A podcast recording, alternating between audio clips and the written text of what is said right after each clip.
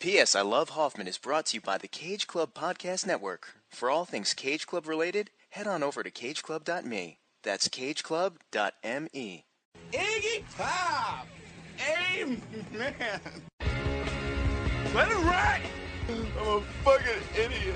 Red meat, we crave sustenance. I'm an artist. Hello, my name is Truman Capote. Why don't you have some fun? Fun, fun. Tommy. Uh, it's a tape thing. Whoever she is, I'm gonna find her and I'm gonna hurt her. I've spent the past three years learning Finnish. I'm always home. I'm on tour. This is a process of dehypnotization. Shut, shut, shut, shut, shut up! Hey Hoff fans, Brian Rodriguez here. We have some late breaking news that I just wanted to fill you in on. So, as we know, Philip Seymour Hoffman, his favorite director, the director he worked most with, P.T. Anderson, he has a new movie coming out. And I've been really aware of this new movie because it's supposedly a high school movie. And of course, I host another show here on the Cage Club Podcast Network, High School Slumber Party. Well, apparently, this new movie, which doesn't have a title yet, one of the stars is going to be Philip Seymour Hoffman's son, Cooper Hoffman. So we have a continuation of the Hoffman legacy with someone he loves, Paul Thomas Anderson, someone we all love on PS I Love Hoffman. Next time, in two weeks, Kyle and I are going to break this down. Hopefully, we'll get more information by then. But it is Labor Day weekend. I didn't want to wake Kyle from his wonderful vacation somewhere, perhaps, but I wanted to just fill you in and let you know this is going on. Check out our Facebook page for any other news that might come of this until then. But if not, you definitely want to listen for our next episode of PS I Love Hoffman because we are going to be talking about this. Not a lot of information yet, but oh my god. Anyway, back to this episode on Almost Famous, the bootleg cut. Hope you enjoy.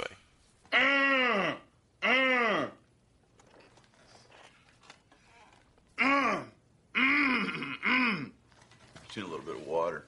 Hey Hoff fans, welcome to P.S. I Still Love Hoffman, our love letter to the remarkable career of the late great Philip Seymour Hoffman. I'm still Brian Rodriguez. And I'm still Kyle Reinfried. We're always home, we're always uncool, and we're always ready to watch Philip Seymour Hoffman films again, again. And again. well, I'll say it again twice because this is the second time we've done it even on the rewatch. But again, again, again, I agree with that too. I am excited to talk this movie. The first time we talked about it was kind of a little bit more abbreviated than I think, you know, because it was the whole Facebook Live thing. We are in Chicago. It was, almost, it was just over three years ago that we did it. Yeah, wow. I, f- I keep forgetting that it was almost famous. We talked about Yeah. because you wore the you wore the uh, Detroit shucks. yeah, Detroit shucks. That'd be awesome. Sucks. Sorry. You know, I like my oysters. Yeah. Look at this guy, already plugging foodie films. We just started our Hoffman podcast. Relax, Kyle. Lake Michigan? Is that? Oh, in Chicago, yes. That That is Lake Michigan, yes. Okay. That is one of the lakes. I don't know if they have oysters. Chicagoans, let us know. Or anyone in the Great Lakes region, please let us know. But, of course, we're here to talk Almost Famous, sort of. That sounded weird because it was almost in it already, but I tracked down the untitled edition. No, this one's called the bootleg cut, right? It's the director's cut from Cameron Crowe. Um, it's a 20th anniversary of Almost Famous this year, and what inspired me to just discuss it on this podcast today and rewatch it again is uh, this Origins podcast. I forgot the guy who does it. Wow, that's really bad. We should have that in our notes. Kyle, look it up. We'll find it in a little bit. But it's a cool podcast that really examined the origins of a lot of stuff. But I think they did a Sex in the City season. James Andrew Miller. Yes, he doesn't sound like that, but it sounds like a name that would sound like that. But uh, yeah, he just explored the He origins. talks a bit more like this. Yeah, honestly, that is more accurate. yeah, and he has Cameron Crowe. Of obviously, he doesn't have Philip Seymour Hoffman, but he has most of the cast. Yeah, Billy Crudup, Kate Hudson, uh, Jimmy Fallon, your fave. yeah, Patrick Fugit. Is that Fugit, yeah. that They said it on the podcast where I finally got it. I said Fugit, I think, on this podcast. but Patrick Oh, Fugit. forget about it. So definitely, if you want a lot of information, check this out. But also today on my other podcast, since you already plugged Foodie Films, High School Slumber Party, Kyle will be there as well, discussing Almost Famous, and we'll do it from more of a high school perspective because yes, it is a high school movie. And Kyle, we'll talk about that a little bit later. That sounds like there's going to be some like dirty insinuations. no, no, no, not in that way. But I don't want to, you know.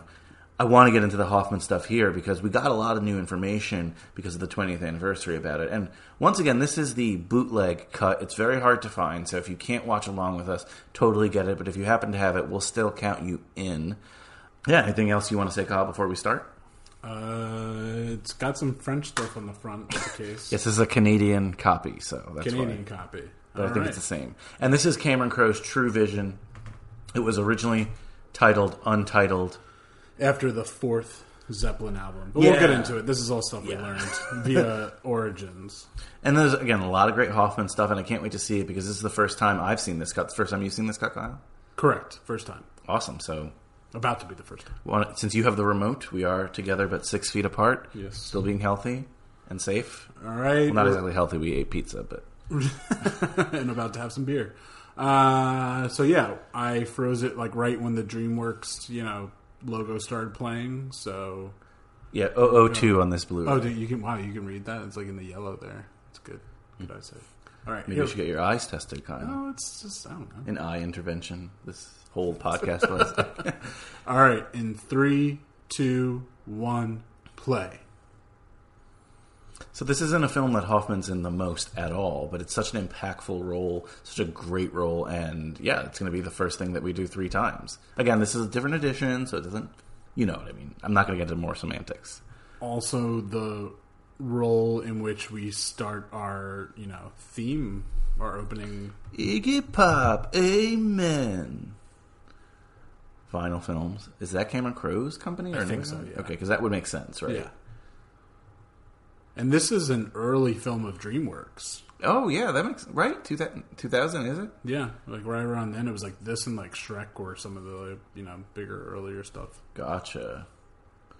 So we're not going to do this the whole time, but I think it pretty much opens the same. Yeah, it opens the same. If you hear someone in the background, that's my girlfriend Danielle about to heat up some pasta. Oh, she's bringing us Kit Kat for us. Give me a break. Thanks, mom.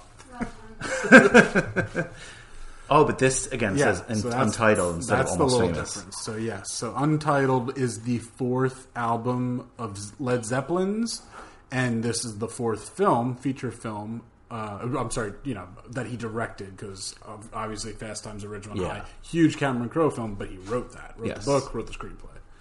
So, um, what? A slug? That's weird.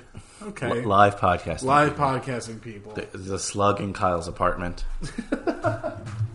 Kyle's gonna go handle it, and I'll I will narrate. Just keeping Lo- up. Lo- A lot of pens, a lot of pens. Why is it here? I touched the slug. I don't know. What a way to begin, guys! What a way to honor the great Philip Seymour Hoffman. Maybe that, maybe that, ah, that could have been the spirit of Philip Seymour Hoffman, and Kyle just threw it outside. Threw it out the door. At least he didn't kill it. No, he did not kill it. Animal rights activist. He just returned it to its natural environment. I did, and there was another slug outside. Oh, you you had a little They're gonna, they're gonna mate. a little meet cute there. So pretty a pretty quiet opening. This is actually Cameron Crowe's hand. You learned that in uh, the Origins podcast. Yeah, pulling a Jim Cameron here with uh, his, you know, he used his hands in Titanic drawing Kate Beckinsale. I'm sorry, Kate, Wi- Kate like, Winslet. Can I see that? No. Kate Winslet. No, uh, also a Mel Gibson, who was one of the hands that nailed Christ to the cross in Passion of the Christ. Oh, that's fun for the whole family. One of your favorite films, Kyle. No, never seen it. Never will. We covered a Christ film on your podcast, Foodie Films. The Christ, the Last Temptation. It's the Last Temptation of Christ, Last Supper. So we could technically cover that as well. It's true. So I love that there's like kind of like two openings to this movie. We get this handwritten stuff going on, and then we get just the the layout of San Diego in the uh, Early 70s. Early 70s. I Or maybe late supposed to be- 60s. When that Oh, yeah, right? because 73 yeah. it takes place, I think. Yeah, so it's yeah probably like 68, 69. The turn of the decade. San Diego. Ah, a whale's vagina. Santa in some board shorts. And the great Frances McDormand. Who, who, fascinating on the Origins podcast, everything with her, because, like, Very fascinating. Her, I love the whole like there was kind of like a holy trinity of between her, Billy Crudup, and Philip Seymour Hoffman, these actors that were stage actors, and they brought that kind of gravitas to their roles. And to it's like it just seemed like everyone was just looking after Patrick Fugit, just like how you know they're looking after him after William in the movie. For sure, for sure, and we'll definitely talk about that with the Hoffman thing because there's some key moments I definitely want to discuss. Um, but in regards to just like her performance, now we totally see her as like a mom character, but at the time, this was like she said it was one of her first mom roles. Yeah, where she first considered like really playing like yeah mom roles. I guess she I guess she was technically uh, she was expecting very pregnant in Fargo.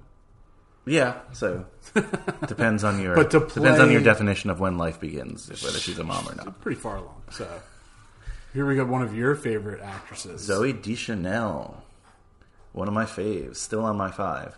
Um, now she wasn't the original person in the film.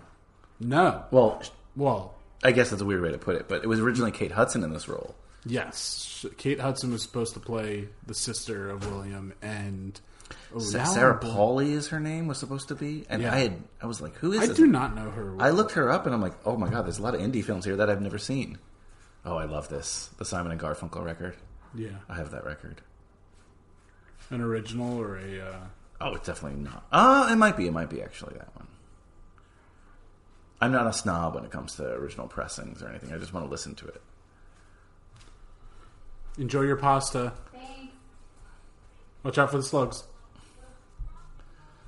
I'm gonna have this Kit Kat now. Sarah Polley. I don't know if I know her. I didn't know her. I didn't think I knew her, and then like I've seen her face. You know, Mm-hmm. Gonna lower this a little bit just because we had bleed through the last time. Maybe when it's quiet, I'll you know I'll raise it and one. I'll good just- podcasting. I'm eating a Kit Kat, so Yeah, no, but you're being the responsible one. I already today. made the give me a break joke. So Fair. Um, but Sarah Polley said no to the role because eventually because she thought it would make her too famous or something along those lines. yeah, her friends supposedly were like, if you do a big Hollywood movie like this, it's gonna like take you away from indie films and I mean, maybe that's true. I don't see Kate Hudson hmm. in too many indie films, but No, but at the Does she wanna same time, money? it seems like everyone kind of ended up deciding their own paths, or at, or also that they this movie didn't end up being a big hit in the sense of you know then everyone wanted to work with every actor in this or or just I don't know you know didn't make huge careers for anybody. yes and no. But you look back and it's casted so well. Oh, so incredibly well. Oh, and this, it's just one of these movies that you talk to everyone. Uh, Have you ever heard someone say "Almost Famous"? Eh, or "Almost Famous"? I hate this film. Well, no, and that's exactly uh, what like Cameron Crowe was saying on Origins was that yeah, just like any response he got, like maybe not. Wait, wait, time out. Is this in the original cut? No, Because I'm like, I don't remember the boy in the shower. Oh God. Okay. Oh, so, my- so t- to describe it, if you haven't seen this cut, it's he's being teased in the shower for not having pubic hair or zits or anything like that. Um, I believe I've heard somewhere else that this actually happened to Cameron Crowe because this part is true. Like he was, he skipped a couple grades or Skipped something. three, three, right? Yes. Yeah. that's crazy. I shaved them off. Wow. I remember being made fun of in seventh grade for uh, not having. I was wearing a tank top and I didn't have hairy armpits. wow. Now people laser them off sometimes. Not me, but you were a hero. I was trying to be progressive before. hey, Noodle. Ooh, that's a fun seafood moment. Yeah, there's already there's a lot of little stuff that's been added here. Yeah. Which, I mean, so far, I'm not going to say, like, oh, I need this stuff. No, but it's cool to see, especially like from my perspective, uh, like on High School Slumber Party that Oh, show. Because yeah. so far it's all high school stuff that's been added. Let's see what the runtime is. I think it's like 30 minutes more, maybe a little bit more than that. And the original cut isn't, like, that long, right? Two hours. Oh, okay. So this is I think two hours 30 or two hours 35 or maybe two hours 40. But it's not. We're not watching a 310 or something. Um, yeah. Two hours and 42 minutes. But they fam- famously he talks about a scene in Origins, and I've heard about the scene before. That's a, a really long sequence. Oh, her listening to Stairway. yeah. So Denied. if that's in here, and I think it might be, then that's going to account for at least Eight minutes. eight minutes. Yeah. yeah. Oh boy, this is when he finds out.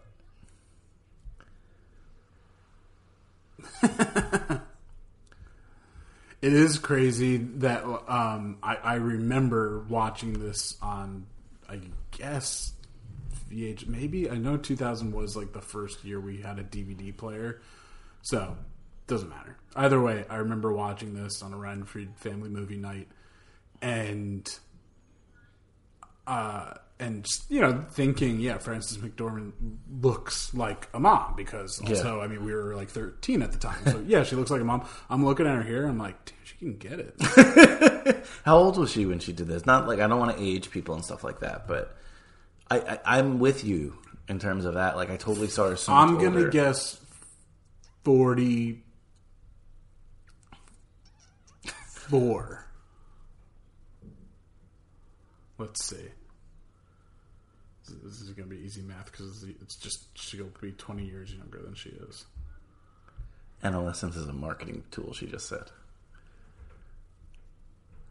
Frances McDormand is oh man, she's 43.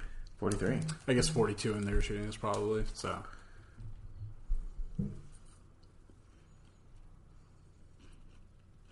like she's yeah. Hey, What's that's up, cool. Francis? That's cool though. Like that she's like take a couple years go to Europe. Yeah, And honestly, sorry, I'm eating this Kit Kat. You put food in front of me, I eat it. I'm sorry. Take this away. Take this away. I'm, I'm, I'm just dying because I just want to keep saying, "Give me a break."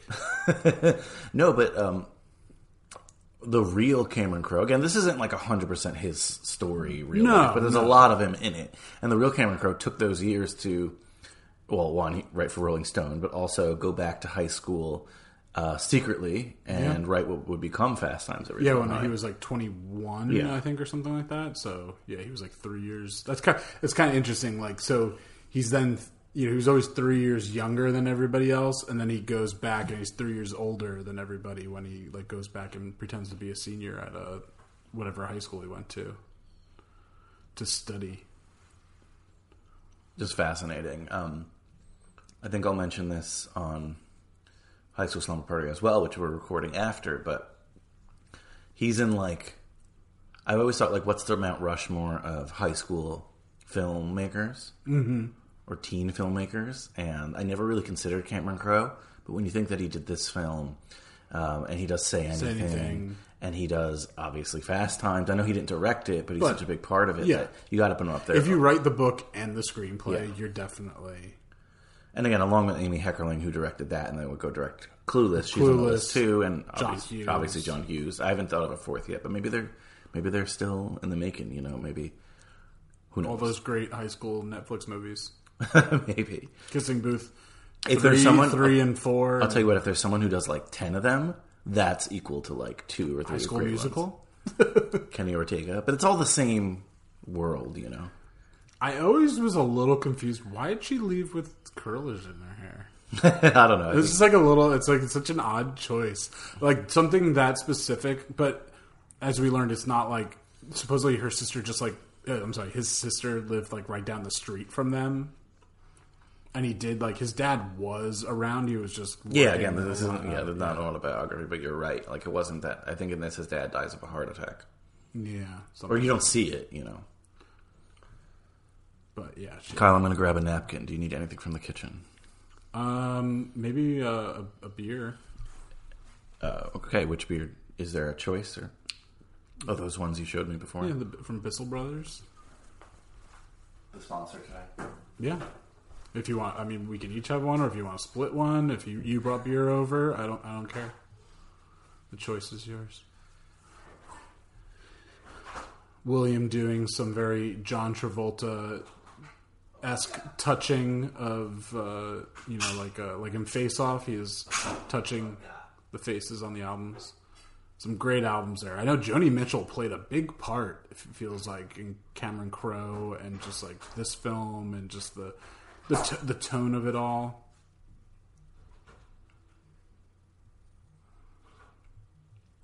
I can't say I've ever, while there are candles around my apartment, I've never, um, you know, like turned on a record and lit a candle. Then you haven't lived, my man. I haven't lived. This is true. This is true. William's already a rule breaker because I think she said light a candle, then listen to music. He plays the music, then lights a candle. Kid is on a dark path. Dark path, I tell you. Doodles. Were you a doodler? I thought you were talking about golden doodles. I'm like, why? uh, yeah, definitely not a very good one. But my notebooks had a lot of drawings, so I'm just not a good drawer. So Patrick was 16 when they were filming this, I believe. Very young. That's crazy. Which is truly like, I mean, just being tossed into this world of making a feature film with, you know, Cameron Crowe and then all these, um, w- while they weren't necessarily at their, like, I don't think at their highest a high yet in their career, but still amazing actors. And here we go, the big guy. Woo! Yes. And I've heard this is an extended scene. So, of course, playing the real life character Lester Bangs, Philip Seymour Hoffman here. The best, one of his more memorable characters, I think. One of my favorite. Yeah, definitely. This is in my top five of my favorite roles of his. 58 seconds long. And he mentioned, um, I think it was yeah, Cameron Crowe on the podcast. He said that like while Lester Bangs was a huge um, influence to him and a huge like uh, mentor, it was a guy we're going to see later who was his actual mentor. Lester Bangs was more like the tough love guy, but I think you get a lot of tough love in Philip Seymour Hoffman's performance. Yeah, there is. I mean, for movies, oh, give me the guess who. That's so great. And that's also, as we learned, uh, Cameron Crowe's actual shirt. Oh, really? Oh, yeah. That's amazing. Yeah. But I know we've said this before. Philip Seymour Hoffman had the flu the whole time because he filmed all of his scenes in a week. Yeah, yeah. And just to touch on that, this film was filmed in chronological order. That's so crazy in five months. insane. So just in general, I mean, five months is long. That definitely had to have been the reason that like it also took Iggy Pop. Amen. Here we go. So you pretty much you can't wait for Hoffman to get over this cold, right? Like you can't like be like, oh, let's rearrange things. He's got to do it now, and he wasn't in the best mood. No, it was really interesting to hear. Um, I- every, I think everyone said like a little something, but obviously Cameron Crowe said the most about him um, in explaining the scenes that he was in, and yeah, it was interesting to hear how tough he was, but not like in a bad way. No, he definitely um, was at a point in his career where he wasn't like a household name, but you knew him if you knew the business, mm-hmm. Especially from the P.T. Anderson movies. And he, uh, Cameron Crowe explained, and Patrick both explained that he was basically like testing Cameron Crowe a lot because he was so used to working with a P.T. Anderson style director, and that's not Cameron Crowe for better or worse, you know. Yeah, and then I think eventually when he saw the cut for the first, like the first cut that he saw, whether it was at the Toronto Film Festival or an earlier cut or something like that, he's like, "Oh, I okay, yeah, I get what you're doing." like, it just you don't think about that, you know, when you're watching movies. I mean, th- this it was great to hear origins because hearing them talk about the cinematographer a lot and uh, and I just said his name before.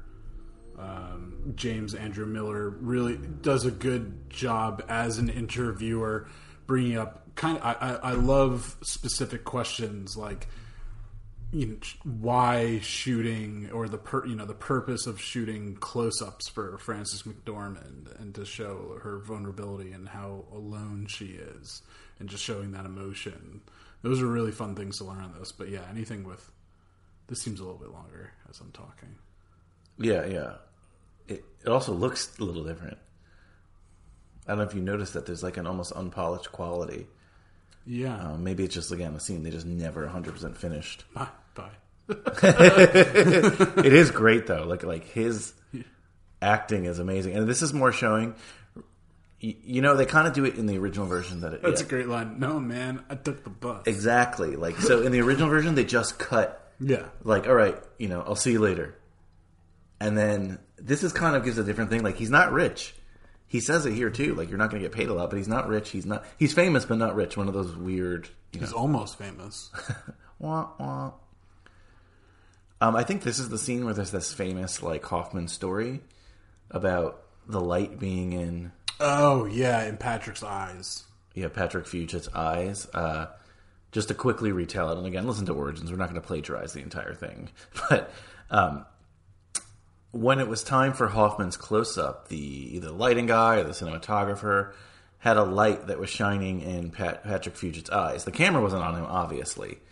Yeah, it's mimicking. So Patrick is facing more the front window, so then they have a strong light pushing in to kind of recreate. You, just, even though daylight is coming through there, you need a light to make it to brighten it up to make it look like actual daylight.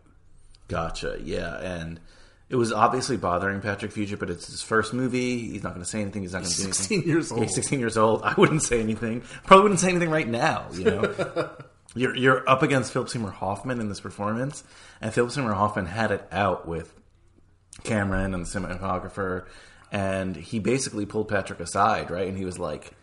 You know, you need to make sure they respect you on this set. Some things along those lines. No, he like called it outright then. Okay. Like what you know, like all right, and like Patrick thought he was mad at him. He's like, no, like you like this is on them, and the cinematographer definitely got like pissed off, and supposedly Cameron Crowe, which just yeah, from his voice, just sounds like such a typical like Southern California, like all right, Yeah. everything's gonna be all right, yeah, let's all right, good vibes, let's keep it going, keep it going, you know.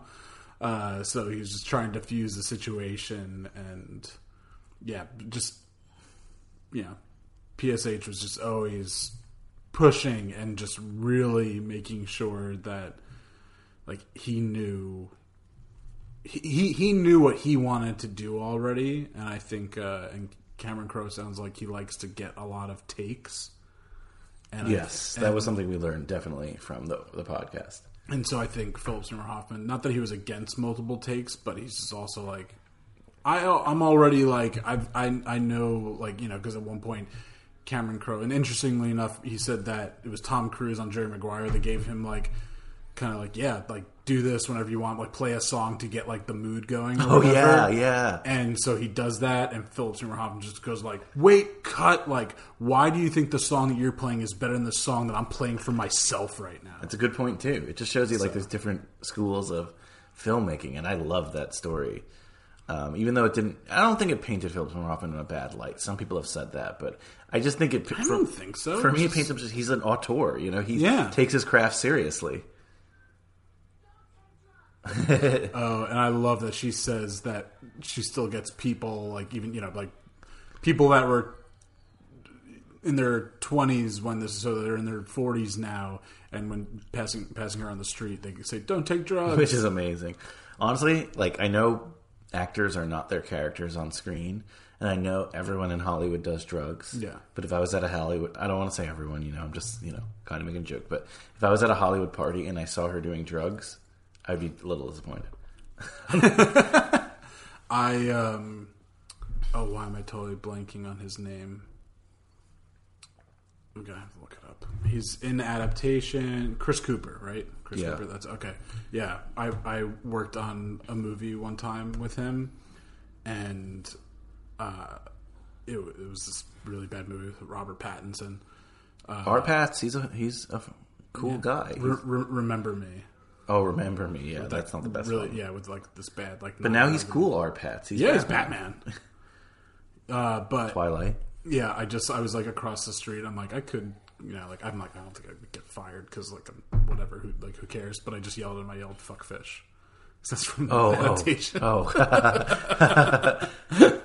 and he's just like he's like yeah, man, fuck fish. I'm like Really? yes. I At that point, it wasn't like too crazy removed. It was probably like This is where we get the first shots of where I fell in love. with Penny Lane. Also, you were one of those. Our good friend Mike Rivera was one of those who f- fell in love with Penny Lane at first. I'm surprised. A blonde. Well, this was before college. No you realize this is Penny Lane. Just like that's why you don't have a bigger role. That's what I mean for that for that line read right no, there. I mean maybe I don't know. I don't know. I'm not going to criticize, but She kind of looks like the other one. Looks like um, uh, Jodie Foster. a little bit, yeah. A little bit more straight on, not profile. I love how she, she retired visiting friends, yet she follows them. What for like months? This is bigger. This girl has a bigger role. No, that that's in the first one. The just blowjobs. That's in the original. Yeah, and then it's all happening. Oscar uh, nominee Anna Paquin. I thought winner. Oh, winner, and we've seen her. In, She's one of the youngest. Wait, why have we talked about her? She's in another Hoffman film. Yeah, she's in, uh, and it's a high school movie. Well, techni- technically, high school part. Uh, 25th Hour. Oh, duh, twenty fifth hour. It's not a high school movie, but you're right. Yeah, Like his his role and her character. I forgot she's in this. I love Sapphire. Say her name. Yeah, that's Say her name. Oh, Her Faru- acronym. Fairuza Balk, right? Yeah, that's something like that. I always, I always butcher it. Feruza Balak, something. You know her from The Water Boy, or I know her from The Craft. Yes, I do. She's great. She's very distinct. Yes. Um, it is interesting. I also love not to you guys check listen listen to Origins, but just something. It just made me start thinking about film again, like in a way I haven't thought about in a while, or just the really interesting things, or just even experiences for the actors, and that of you know it ends up being Kate Hudson, Penny Lane's face is the poster, the cover of this DVD, and just the sunglasses and almost famous in it. Um, that yeah, that is just such a crazy. And she, and this is like her first big role, and it's a. It wouldn't have been that way. Uh, we we're for this is the first time we meet our band Stillwater right here. Yeah, and it's so great. Oh, by the way, oh my god, I I could talk forever about Stillwater. Stillwater is amazing.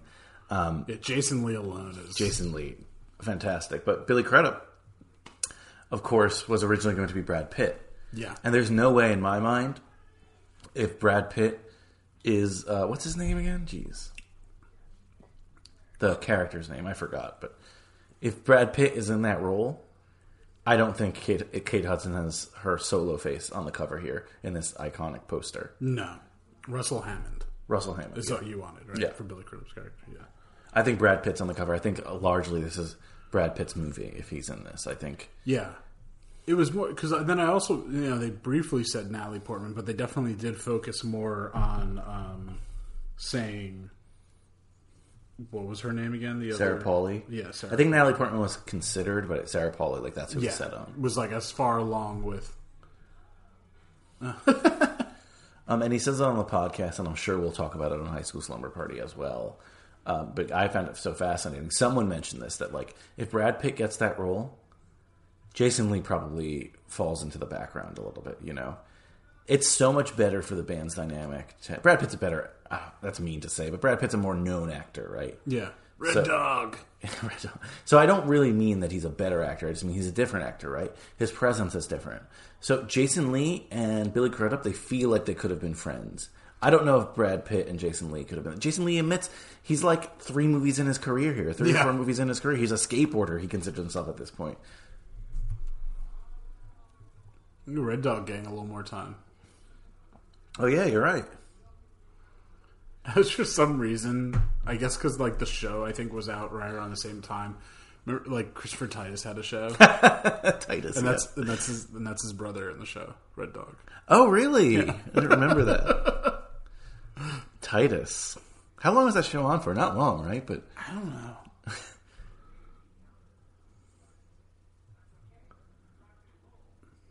I love this because right now he's just trying to give quotes. Only 2000, 2002, but right around this movie. So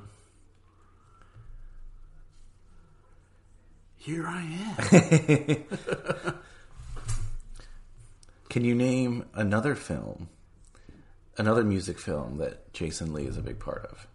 Another music film that oh God, the Chipmunks. Yes, and we got their song that opened this movie. Yeah. Connection, Chipmunk Connection. Yeah. Mike Manzi, if you listen to these this podcast, I'm not sure you are on the Cage Club Podcast Network as the host of Third Time's a Charm. When are you covering Alvin and the Chipmunks Chipwrecked? You better fucking cover Chipwrecked. That'll be a travesty. Jenny Slate's in that one. Yeah, one of your faves. One of my faves. Speaking of the Cage Club Podcast Network, that's where you could find this podcast and all our other podcasts that we currently host: Foodie Films, High School Slumber Party. Well, those are the only other two right now. But but uh, yeah, check us out there or on Stitcher, Spotify, Apple Podcasts. I love her. So, Sorry. I missed one now. Uh, Stitcher, Spotify, Apple Podcasts. Oh, Google, Google Play. Play. Yeah. And please hit that subscribe button if you're there. Help spread the legacy of Philip Seymour Hoffman and apparently Kate Hudson. and also follow us on Facebook and Instagram. this was a big part of the Origins thing, how she developed a crush on Billy Crudup. And yeah, and Patrick was developing a crush on her. Yeah, it really ju- was. Just like the movie, yeah. Yeah. Well, a little bit less developed, but yeah. Yeah, but it just yeah, because also then she like says towards one of the later, you know, how around when she was twenty one, like she, yeah, she got married, she was, like had a kid. Early. Yeah, she got married young. Um, Yeah. Me too. How old is she actually? Do we find out? I think she's supposed to be nineteen. She's like not. She's like a right around high school age. Yeah. Ugh. We find out her real name later. Do you remember? No, not off the top of my head. Like I know that I definitely like have learned it, but it's uh, it's escaping me. This is Penny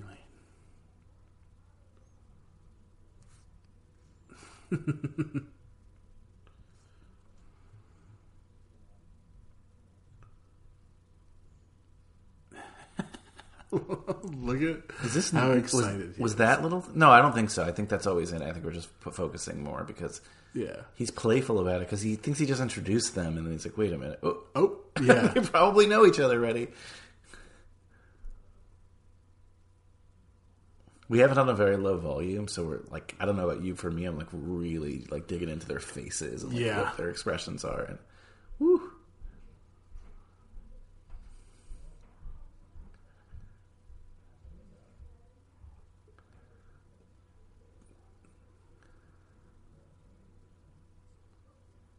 This is not in. No. Yeah.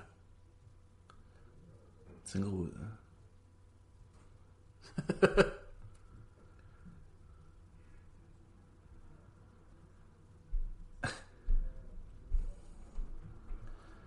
like, uh, William is eating it all up. Yeah, and I love that this uh, this moment that is in this extended version because Billy Crudup shared like one of uh, one of the questions asked to a bunch of them was what were you doing when you were 15 and he said how his dad took him to a Marvin Gaye concert with his like Oh yeah, you're right. Bill, B- Billy his girlfriend at the time his girlfriend's friend and his dad took him and it was uh, the Let's Get It On like tour Amazing. How great would it have been to see Marvin Gaye live? so good back for a pick of a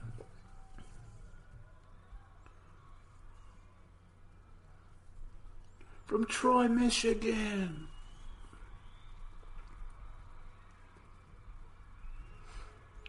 They really do. I mean, obviously, I'm not in a uh, in any kind of band, not yellow in a rock band, but it really is just such a unique movie, and I think the in the way that they're showing the process of the concert Yeah, yeah. and the I- the point of view. I think movies since then have done this. I don't think I saw a movie before then do this. Did you love how Cameron Crowe said like, yeah, well, if you want like that cliche stuff, he's like, yeah, go like you know, you can go watch Rockstar. One of my, um, I, I, I, if I want, I guess I could call it guilty pleasure, but I think you know, for you know, it's a pretty face value movie and it entertains me. So Same director as Mighty Ducks, Bill and Ted, wow, I don't know if the I original. Bill and Ted.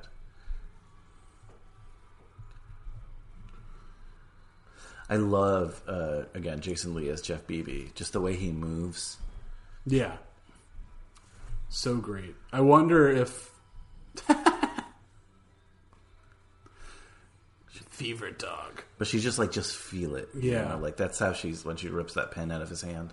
I, so I wonder if you know he gets to as as a young actor, Jason Lee gets to focus on his moves that much more because he doesn't have to. I mean, I know he's lip singing, but he's you know doesn't have to worry about singing. Well, I think they mentioned that while he was filming, he was still trying his best to sing Oh, he did. Yeah, he did say like how he was singing along for like a thought to like that maybe his voice could be in the film, and they're like, no.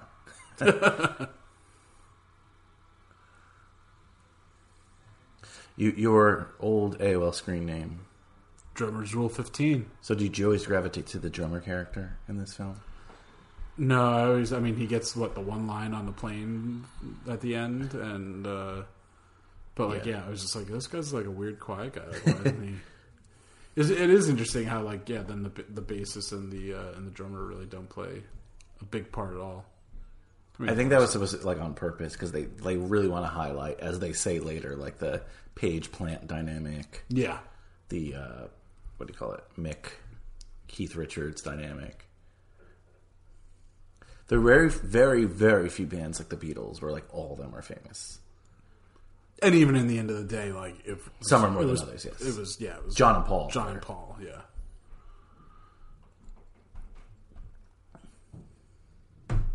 In, in uh, the P.S. I Love Hoffman world, which one of us is the uh, what do they say?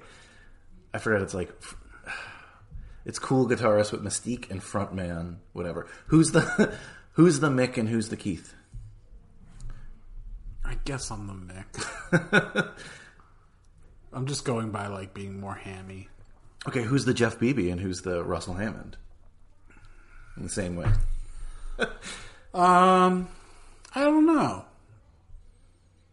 because from I just love his excitement. I mean, I can so relate with him when he's saying like goodbye to everybody because yeah, working on like different projects, it's like you get to know people right when you're like, oh, that guy's a cool guy. Like I've got to, you know, like, you know, That's Red funny. Dog Man. But um, I don't know, just yeah, from the way that the actors were describing, or, or specifically Billy Crudup and Jason Lee, what they were going for with their characters, and, and obviously Cameron Crowe, as far as him writing and directing it, it seems like both of them are, you know, do have good intentions. It's not like one, you know, it's not like Jason Lee is just shallow and just wants to be the lead. He, he does care about the song Yeah, definitely. and it's like worrying about the tour and trying to put it all together. But then, as we see, one of the bigger, one of my, you know, favorite moments being uh, when they bring, pull out the shirts and everything. Yeah. Whew. It's it's uh, just to go back to this because this is another great like Kate Hudson Patrick Fugit scene. Um, and, and guys, if you listen for Hoffman, we're gonna get back to Hoffman. Trust me, but we got time to pass. um, it's amazing that you again we keep quoting this podcast, but it's amazing you learn from the podcast, but also you see it here that whereas like the other actors uh, maybe are mentors for Kate Hudson, but not really. She's so confident even at a young age. Yeah, She is what th- maybe in real life four years, five years. The oldest. How old was she when she shot this? uh, Do we know? I think like 18, 19. Okay, so only a couple years older. She is almost almost like her character, a mentor on screen to Patrick Fugit and off screen, right? Like you could tell she's kind of helping him through the scenes. Well, I guess Not not in a bad way, but like she's but it's good because that's what is happening in real life, not real life, you know, on screen, you know what I'm saying? Yeah, well, definitely. I mean, everything. It's just such a movie where it's living. Everything is just so symbiotic of what it is. Oh, this is a new scene. Yeah. Um, I guess it helps when you shoot, you know, in in order. yeah, Yeah, who the hell's this character? I think that's his sister's boyfriend. Um, Oh wow, so he comes back. yeah, this is weird, but um, yeah, yeah, it's it's interesting as far as when you're that young even two years more of like starting early just is that much more experience. And obviously, she was born into like Hollywood royalty, Yeah. Kate Hudson. So she's bringing all of that to her acting here, to helping Patrick out, and then that just mimics into their roles of Penny and William. Yeah, Patrick grew up in Salt Lake City, maybe like the least Hollywood town ever in terms of like a city, I guess. And Kate Hudson, like you said, Hollywood royalty. Both her parents are famous, and she grew up on sets. So she's unfazed by not just sets, but also the characters unfazed by the lights and the stage. What is going on in this scene? I don't know. I definitely I remember. What was that about? I remember hearing Patrick saying that um, the whole, this whole side, like little side story of like the sister's boyfriend was cut out. So I don't know if he's going to return even again. Oh, maybe because that looks interesting. I'll put it that Yeah. way.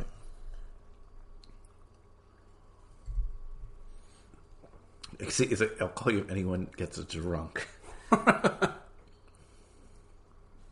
it's amazing that so much of the fashion is like cool now, at least where I live, you know.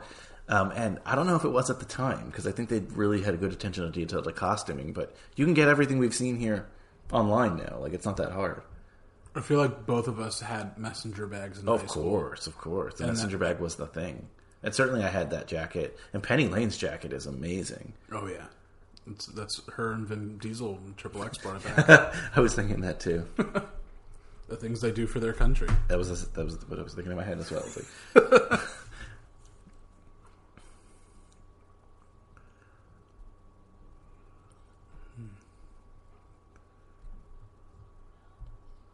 hmm. she just shoots it down before he even finishes the sentence. He's like, "Yup." The Continental. Or just Continental Hyatt House. Oh, is this an early scene where we get Jay Baruchel? Yeah, I think so.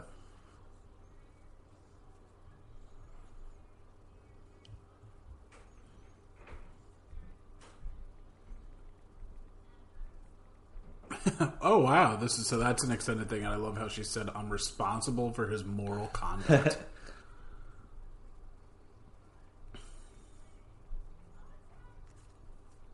oh, we get even more um,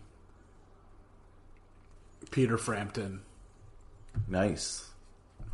course. Originally, I think yeah. Yeah, technical consultant on the film, the great Peter Frampton, taught Billy Crudup how to play guitar as best he could.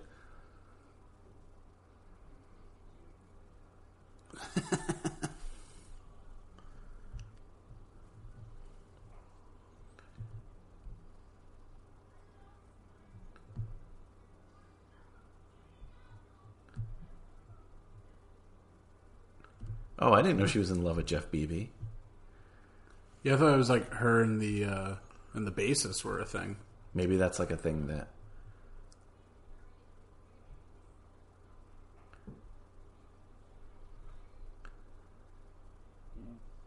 This is definitely all yeah. extra stuff.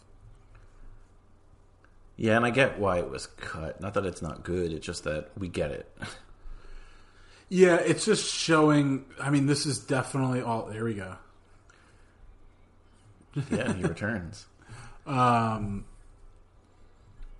this is just all stuff that obviously Cameron Crowe lived all of it, but this is really like him just getting thrown into it. You know, this is this is what he what he's showing here. I don't like remakes, but like this extended cut makes me realize this could survive as a miniseries or even like a series that goes on about like William's life as a reporter. Mm-hmm. Sonny and Cher here. No, it is. That's supposed to be Sonny yeah, it's and supposed Cher? to be. I think I read that. Something like that. I was like, what? He doesn't look like Sonny Bono at all. I think I read that in the trivia. Maybe I'm wrong. Guys, if I'm wrong, tell me, but I was like, really? Is that Leonard Cohen? The way he's dressed? Was he in that crowd, Leonard Cohen? I'll look it up, see if I find anything.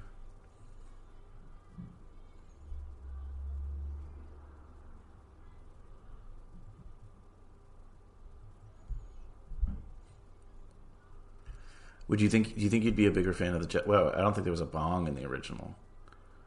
The guy just hit a bong.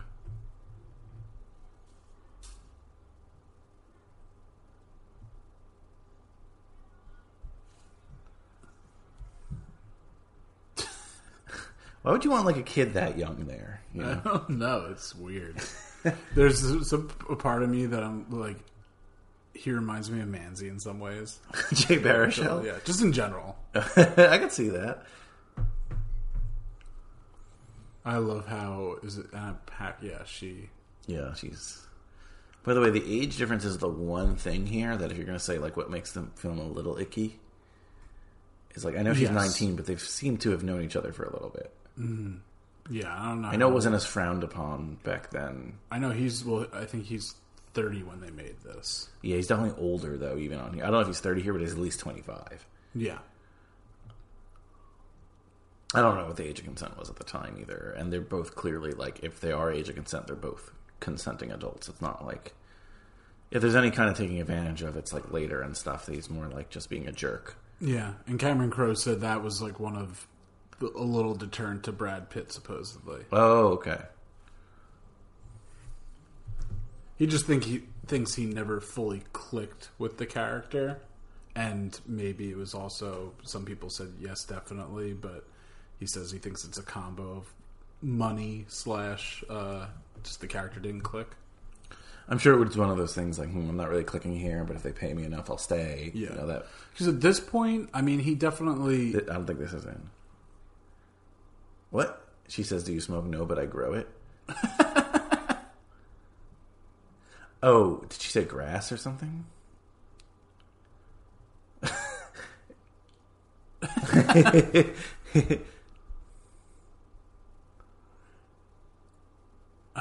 I'd I'd be somebody else. yeah, that was a little good added thing. yeah. So I'm going to take a bathroom break, Kyle. It's up to you to uh, Oh, she's getting her moment with Jeff Jeff Beebe Bebe. from the Jeff Bebe band. I've almost so many times bought the shirt, a Jeff Yeah, Bebe band Bebe shirt. band yeah. shirt. I wonder if that name is trademarked. Like, I wonder. imagine starting a band called the Jeff Bebe Band. That would be very cool. Ooh, this is extra. Here we go. Right time for Brian to leave the room. Look at that cool, cool lighting. Forget the um, cinematographer's name. They mentioned his name a lot. Let me look it up. Almost famous cinematographer. All cast and crew. Cinematographer John uh, John Toll. JT. They would say. I feel like uh, Kate Hudson said that a few times. But this is yeah, this is all extra. I'm retired. I don't think she says that in the original cut. So I love this whole 19, 18, 19 years old, but I'm retired.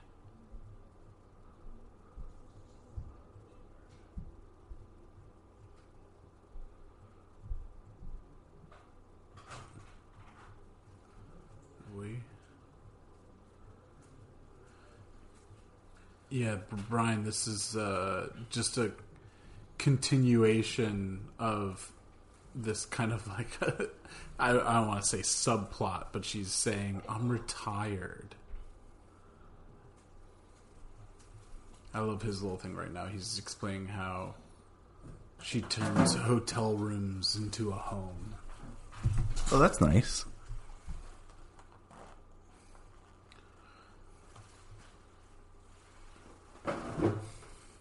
So I'm back if you haven't realized.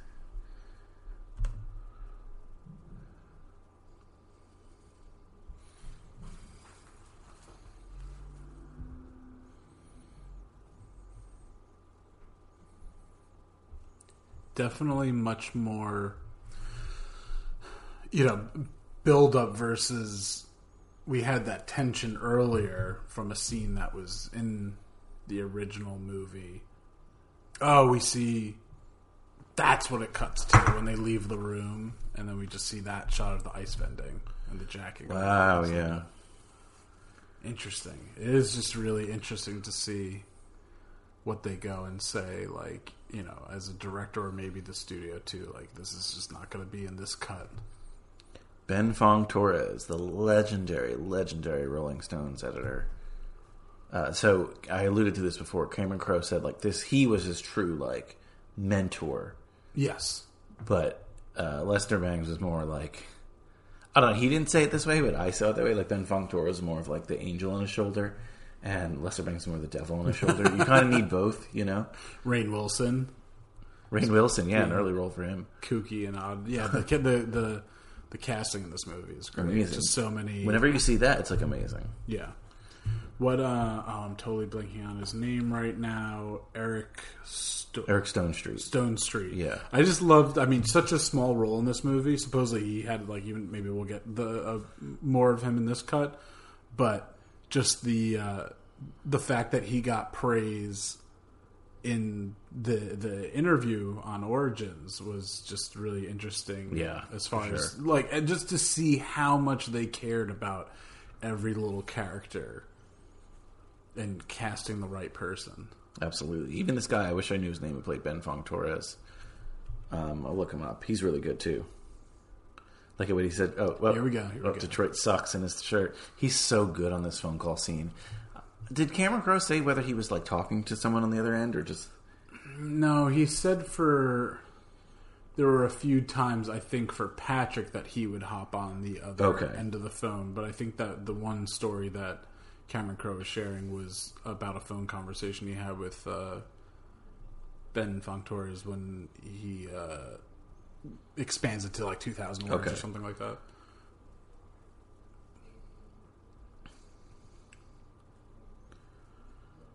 Yeah, here, he- here he, you know, we we were getting a little bit of a mentor vibe earlier, but this is where he really steps in.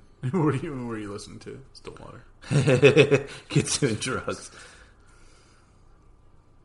Because again, what he says, like you know, friendship is the booze they feed you. You know, just everything he's saying is happening, Mhm. and he's upset because he's like he thought he like had a little protege here. Oh, it's just all been written before. It's all been seen before. A- a- a- all of this, whether you know, there's a little part that you're like, oh, did Lester experience this? And he hopes he he doesn't want someone else to fall into this too. You know, was there a young Lester? Oh, of course. That Or yeah, I mean, he's definitely seen it, right? I think he feels like he's above the fray. Lester's very arrogant, you know. Mhm. Um, I think he's like, oh, I was one of the only ones who escaped. You see, I, I'm a big sports fan. I know you are too, but you see this a lot in sports journalism, and especially today, where the players have so much power. Yeah. There's so many pro-player sports media people because they, you know, they the players know now how to make Williams, you know. Yes. So there's less Lesters. That's a great bus. I love those leather big leather seats. Do you remember the bus's name?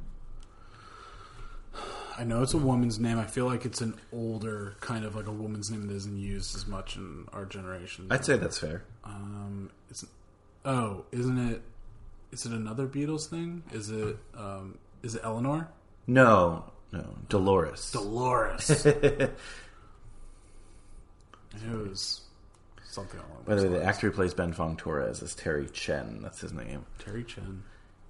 Ben Fong Torres this is like so random. It's not related to anything, but um, is a person, a sports radio person, Steve Somers. I listen to in the New York area, and his freshman year college roommates out in California were Ben Fong Torres and like the lead singer to the band The Grassroots. Oh wow! I'm like, could, could that was um. Oh well, not Right? the lead singer. Maybe not that's the lead what, singer. I but well, Creed. No, from, yeah, it wasn't Creed. Yeah, yeah, yeah, Creed was in the Grassroots. from yeah. The Office. Yeah. Yeah, so I don't. I'm not sure which person. Like, I think it's the lead guy in the Grassroots. How like, old? How old are they now? That's got to be. He's he's an older Yeah. gentleman.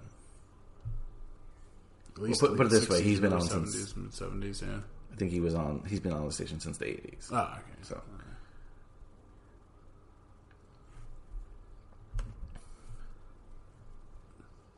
so we're probably talking about like late 60s Mhm. when they were in college, or not not even probably because probably before that, even like mid 60s, I'd say. Tempe, Tempe. Arizona. Did they do that in the end? I can't remember. Yeah. they, they did. Okay. Yeah. I remember because I was like, I didn't know what like Tempe was before Oh, watching gotcha. this movie. I think this is Eric Stonestreet. Yeah. Yeah.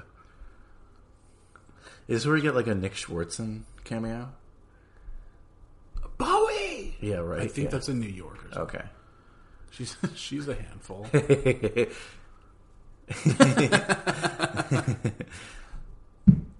that's longer. His name's Sheldon. That's perfect.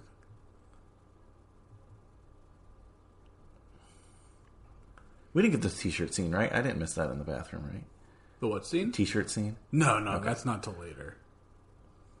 It's before Jimmy Fallon comes in, but Gotcha. This movie, um, obviously, this is a longer cut, so it is moving a little bit slower, but it still has a great pace. Yeah, it's more. It's not not that it feels longer, but I'm just also focusing that much more on. Yeah, we always say this. Yeah, everything For- feels longer when we're doing this. Yeah, when we're doing this, and then also I'm really trying to pay attention. I'm like, wait, is that you know? Because it's been a little while since I watched this. So, oh It's been a while. Your favorite musicians? my god, Wait.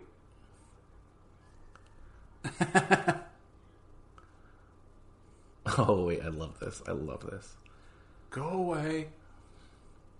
Also, we're like an hour in, a little less, and I know this scene in the original cut is way earlier. Not that it's put in a different place, you know. We've already had so much added already. Mm-hmm. Yes, I love that. I'm in too truthful a mood.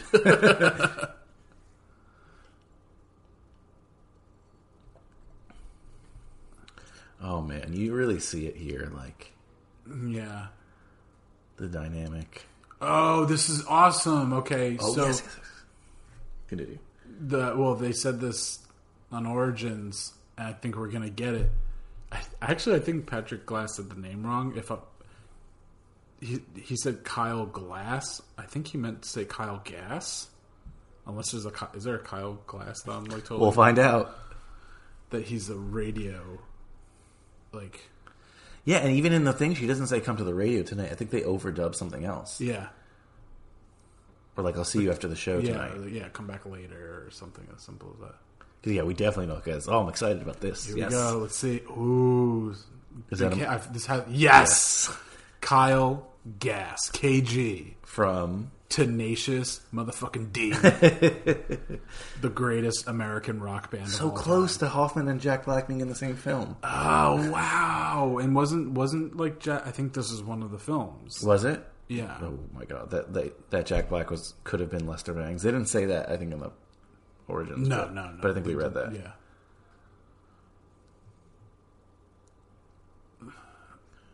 Jeff The the, babe, Babe. And it just stone faces The it. babe.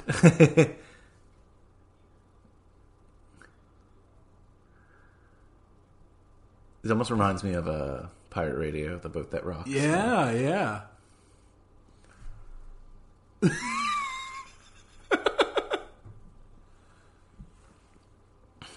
What the? so the kicker is just that he's Really, really stoned. Yeah. He's smoking a big old joint. there's probably some other stuff in that, possibly. I mean, it's the seventies, but Yeah. Life, death. Great mustache. Oh man, I'm so, I'm sad for Kyle Gass. maybe he would have had the Jack Black career if this is the case.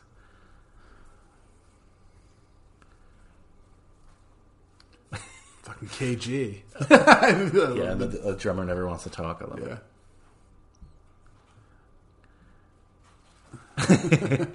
Again, the, the fucking Jeff Bebe persona is just like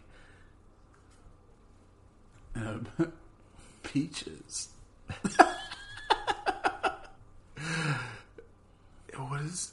He's reminding me of someone right right now, just like with his head tilt and just like the way he's. I mean, I'm not obviously hearing him that well. So fall asleep, kind of. I think this was based on a true story as well, or something similar. Ha- yeah. what a wild time! What a wild time! I love that just they have to be laughing just even at Kyle Gass in that moment, right?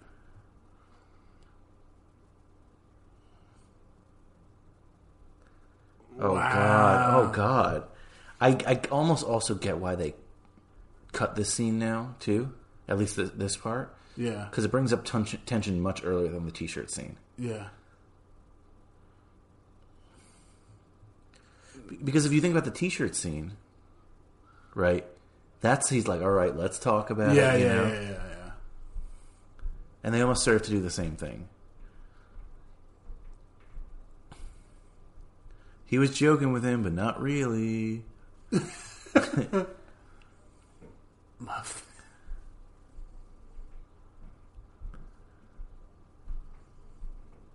This is a long scene too. Yeah. I thought it was just going to be like a quick little. Oh man. Fucking KG. By the way, the bassist looked like he could also be in an '80s band. I thought that went well. yeah, the bassist looks a bit more like like rock Rockstar almost. yeah. Oh my god, I like what Fairuza's wearing here. Just like a Sesame Street character. It's very rave wear though, right? Like you could see that today at a rave. Yeah. In like Berlin. Wait, this is different. This is cut different It is. because yeah. she says I'm not. It's not Marianne with the pot to the clairvoyant one later. No? Oh no no no no! no I'm confused. No, yeah, she says it, but yeah, because then she says, "Yeah, he's a great kid." I just don't remember her throw. I think that's what's throwing me off. Because I remember later when she when she uh, spreads the message is when like she, she's chasing the bus. mm-hmm.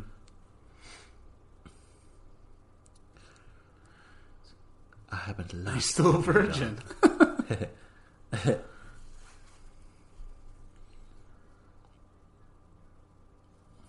it just confirms everything she believes Yeah. about parenting.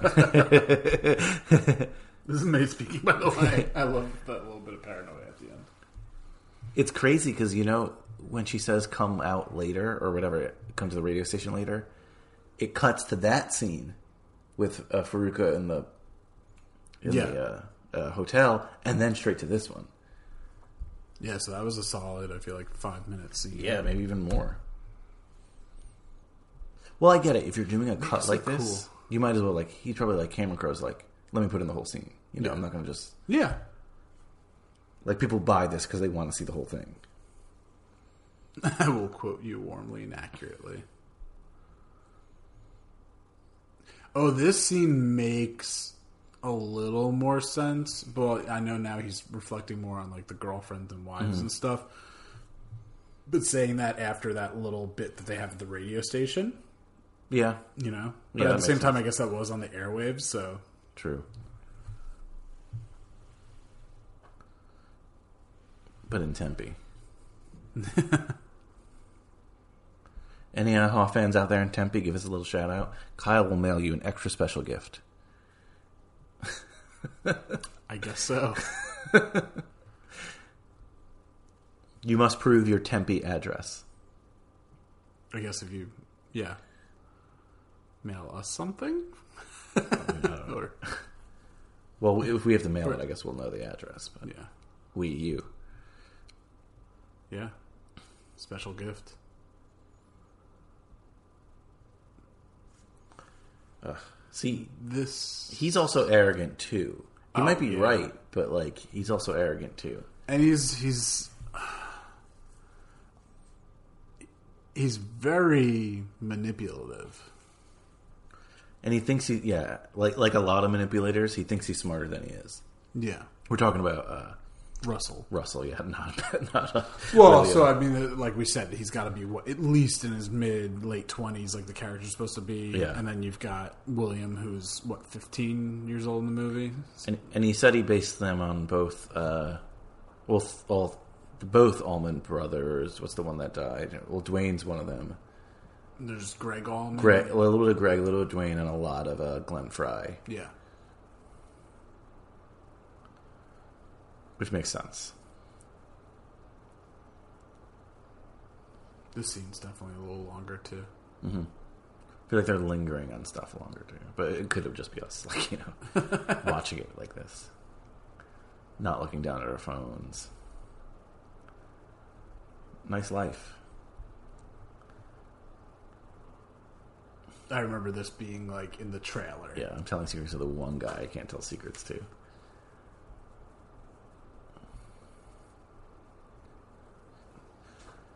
Billy Crudup apparently, you know, we talked about Hoffman, but apparently he wasn't very pleasant on set either, which he admitted. Um, he didn't play. He didn't know how to play guitar. He kind of lied about it. Um, you know, as people do in the resume, I don't think he lied. I think he was just like Young confidence and Yeah. en- en- energy towards like, yeah, I want to get this role, so I'm gonna be like, yeah, yeah, I can totally learn it. And it's a. I mean, he says that's why you start learning instruments. wait, wait, sorry. I don't think Oh, this is in the original. No. He says he wants to interview me just I'm the bass player.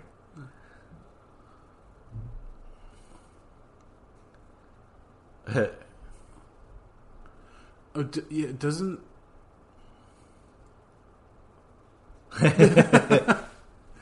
Because he has a little line.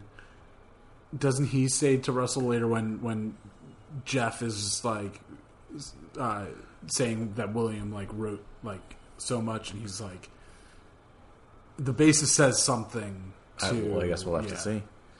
Uh, but we were Like talking a few times Sorry, sometimes. I cut you off in the middle of a. Oh, we were saying Bi- Billy Crudup. Oh, yeah, so he was yes. he was saying how yeah, that's why you start learning an instrument at such a young age, and you know he would. Ooh, this is one of the- Electrocuted. Yeah, Yeah, so he was like frustrated that he just wasn't good enough on you know playing the guitar. That he was kind of difficult to work with. Um, but I think it adds to the mystique of his character. And like I said, him and Jason Lee play off each other so well. You feel the tension every time they're on there together. But it's almost like funny tension too. yeah. They well, they just have almost a very brotherly kind of vibe to them. You know, just like brothers fighting and arguing with one another. Because a big part of this movie is just is family, whether it's your actual family or a makeshift family. I love this. Isn't that that's is that Marc Maron? Is it? He's in this film? I think so. Oh, that would make sense. If the sound was turned up, I'd be able to tell. Yeah, exactly. I'd be able to, like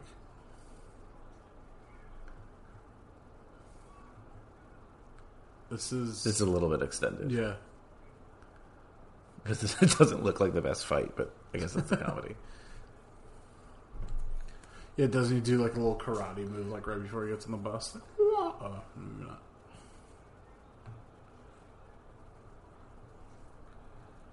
Yeah, this yeah. Yeah, yeah, it's right there. Wow, we get like a a fight scene in this movie.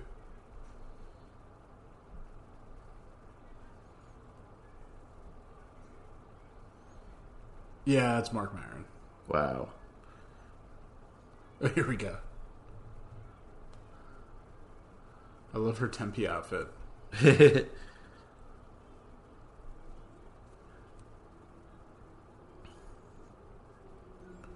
Another big bug in your apartment, Kyle. Uh, yeah, I don't base, mind. ba- basement apartment. It wasn't a criticism, I was just showing you.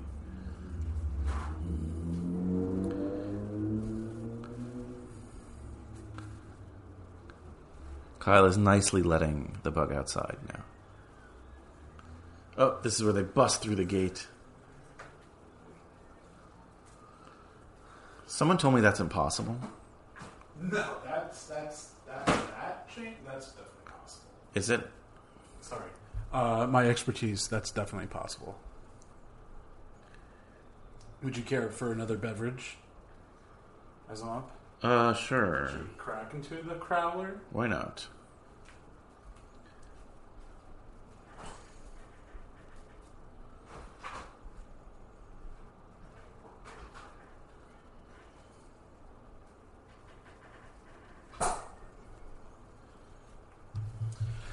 I love at this point, like when this movie came out, it's like, oh yeah, you know, like yeah, it sucks that like Polaroids aren't really around that much anymore. Now it's like, yep, there we got them. Yeah, and even like still. Oh, this is great. Scene. Yeah. Again, maybe we'll talk about it more in high school slumber party. Try to remember this, Kyle. But she sees the high school. It's like high schoolers, blah blah blah, and then she just flips them off. Because like that, that could be her right now, like close yeah, to it. yeah. I love the real Penny Lane. She would tell her parents that she was going like horseback riding. Yeah, so she's featured on the Origins podcast as well. The, the person who Penny Lane's based on is also named Penny Lane. It's not like autobiographical about her so much. I think it's more of like to honor her. Bad pour. That was a bad pour. Apologize. Got excited. Lovely color though. Nice cloudy.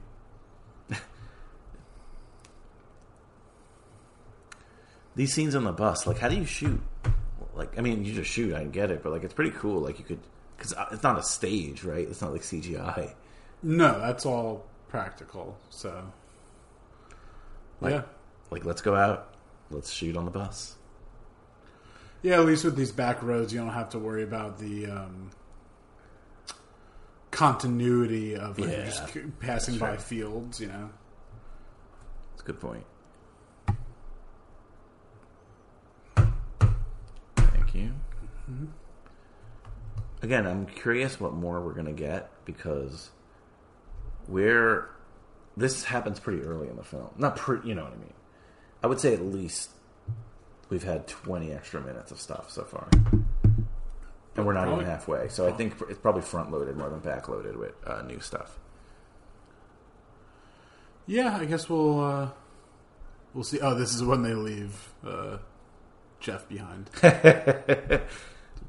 I'm only the lead fucking singer. Not fucking lead singer. I'm sorry, I messed that up.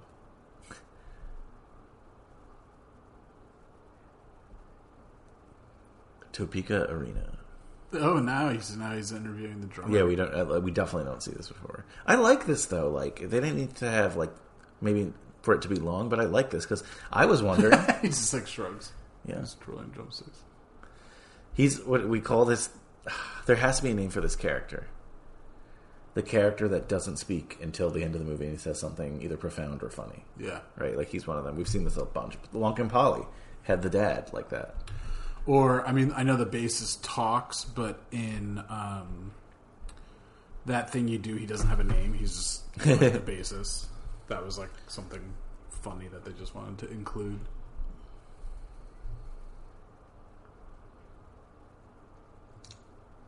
Oh, this is good. Last Wave Co. I actually don't think I've been here. It's right in Point Pleasant. Like downtown. Point Pleasant. it? What's the flavor again? It's best enjoyed with friends. Oh. Oh wait, this is I love this scene where she's like, "Oh, your aura, it looks amazing." yeah, I got some hydroponic pot.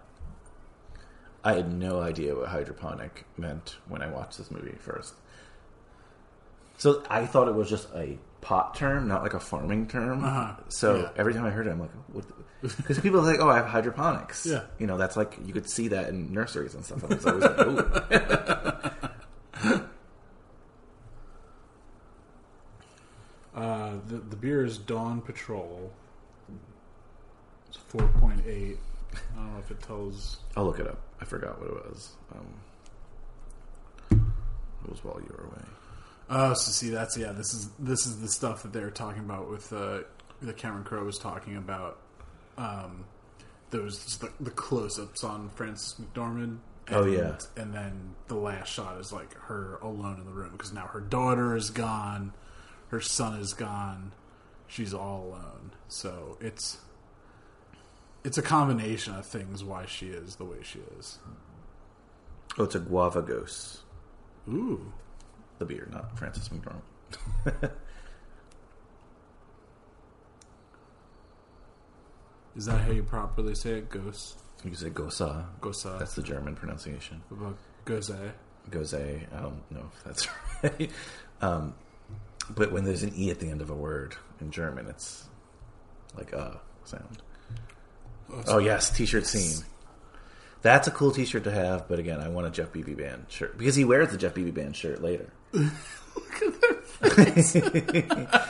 and Russell is just like, fuck. Because I don't think Russell does, he doesn't do a lot that he's trying to become the lead, you know? He is No, just, he is about the music and playing amazing guitar. Yes and no. Yes, but he also doesn't do anything to stop it either. You know. Yeah. But in that moment, it's just like, ah, fuck. here we here here here here we go. Like I know exactly what Jeff's gonna say. Right and, and he is confronting it right now. Yeah, but that's why I would ha- I would keep the Kyle Gass scene, but I wouldn't have had that second part. You know, yeah. because I like that this is the first time we're really really seeing them. Even if it, that was just a joke, we're really really seeing them talk about it. Who's the Aura girl here? I always found it weird that Penny Lane's ironing their shirts in the background. Oh, I totally wasn't picking up on that. Like she retroactively seems like kind of like a feminist character because she's trying to take control of her own life. You know, Yeah. even though she she's living like this, it's just she doesn't seem like that. But if you think of it from the perspective that a band aid supports the band in any way they can, I guess ironing shirts makes sense. yeah, that isn't just like a group. You wouldn't like groupies. You just think like purely like going to the shows, not being part of the band, but like get, trying to get backstage. Yeah, so she wants to put her money where her mouth is. Yeah. I guess she got to do chores. She's aiding the band right then by steam pressing. Uh, this I is where this. we get I the love yeah. this. I love this. You know what I do? I connect. I get people off. yeah, I look for the one guy who isn't getting off, and I make him get off. Actually, that you can print. I love that. Keep an eye out for when he wears the Jeff Bebe Band shirt. And that's awesome that he wears it still. In real life? No, that like oh, oh, oh, oh. you know, like they're Oh. in a new was- band. But then I'm like, oh, that'd be really cool if Jason Lee wore Oh, that would life. be amazing, No, yeah. but yeah, especially again after this scene, he's like, he probably packed it with him. Like, fuck it, I'm wearing this. You know?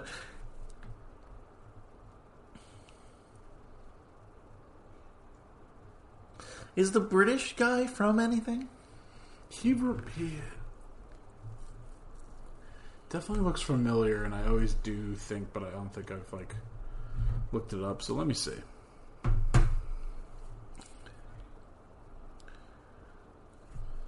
Dick Roswell, that's a character played by Noah Taylor.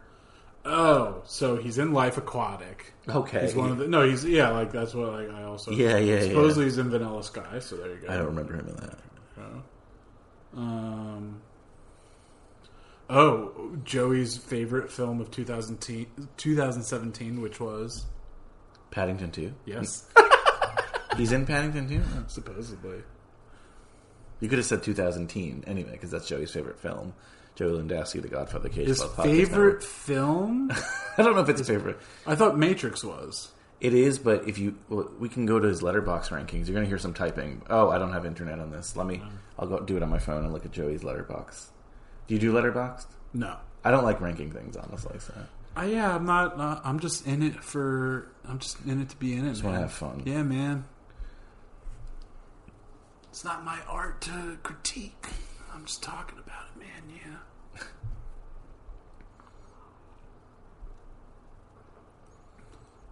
Yeah. Joey Lindowski, three thousand six hundred and ninety-two films reviewed on Letterboxd. I remember watching it. It's just like, oh, Kyle, it's you.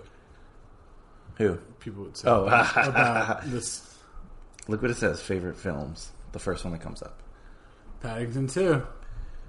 I wonder if there's a ranking there. So I'm gonna I'm gonna get my hair to that length again. This is, guys, if you want to hear me go more in depth and Kyle on this scene, we'll definitely do it more, I think, in High School Slumber Party because this is a big scene from the high schooler's perspective. Yeah. There was a time where I didn't think that this was a high school movie only because I was like, oh, you know, not really, but like, it's about a high schooler. Yeah, it's they do a lot the of high person. schooler Like uh, things. this is uh, what's happening in a high school age, you know. And he is, he's yeah, because he's graduates at some point. He's not at the graduation, so he still is in high school. I love when he's like, what doesn't he's like? Oh, my mom had that lamp. I love that he's pointing out like, and then at this party, a party that he, he yeah, I love this. Does he say like, "Want to go see me feed my snake"? Something. but William at home probably would not have even been invited to this party. No. and yet he's one of the coolest people here because he's with Russ. Hey, you know what? Guilty by association, cool by association. It's true. That's why people want to be popular. But shh, shh. remember that. Let's talk about this in Ice with Slumber Party. This is real.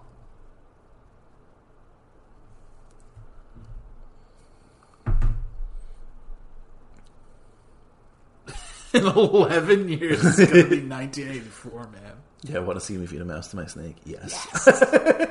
That's such a sincere. oh, this is this is not it. He doesn't give someone his belt in the original cut. That's funny.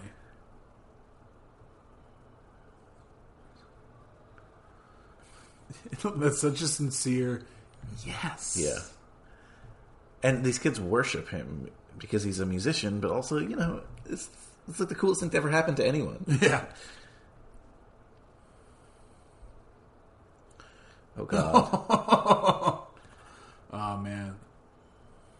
He was. Uh, gotta check it out. please. If there's any bad red rope licorice, oh here we go. This is different. Oh, he pl- he jams with them. How cool is that? Oh, Although he's on the drums too, Yeah. shows that he's multi talented.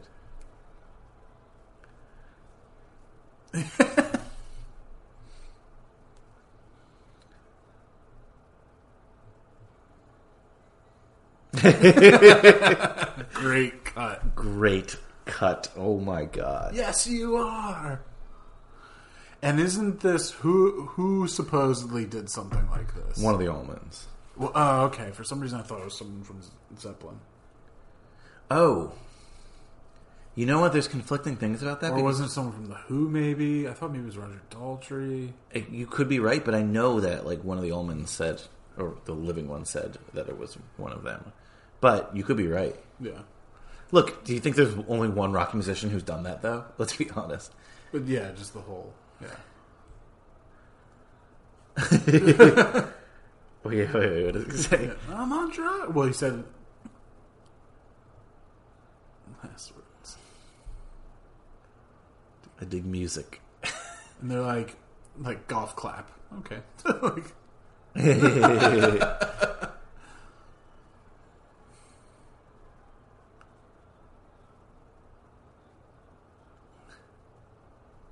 Oh, that was something fun that um why am I um Oh God. why am I blanking on her name? Um Nancy Wilson, right? Yes. Um she was talking with Billy Crudup and he asked her you know, did you ever take acid? She's like, yeah. And he's like, what's it like? And she's like, oh, it's like everything is electric. And she's like, so he really nailed that because you see him like doing like twisting the fingers and just like electricity is coming out of him.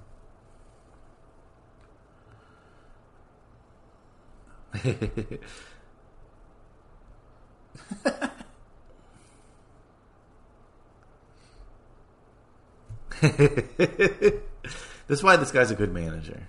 He's in our basement. Yeah.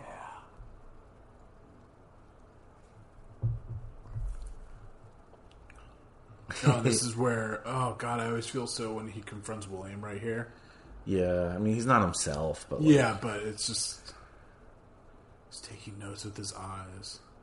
that's scary, right? Yeah. You know that had to come from a real place from Cameron Crowe. That probably happened to him. Well, he he said that that was the one experience with uh, his photographer buddy and one of the which Allman Brothers was, was it again? And they and they took and they put in a paper bag his uh, his tapes. I think it was Gregg Yeah. I gotta look up Allman Brothers names. because it's Duane and Gregg, but Duane died. Yeah, so it was after because yeah, he said like Duane was talking to Oh him yeah, yeah, yeah, yeah, yeah. That's what it was. and saying like don't trust him and everything like that. And now, like uh, Gregg Allman says, it was all a joke. But come on, Yeah, those yeah, it's Dickey Betts, Derek Trucks, yeah, Warren Haynes, yeah.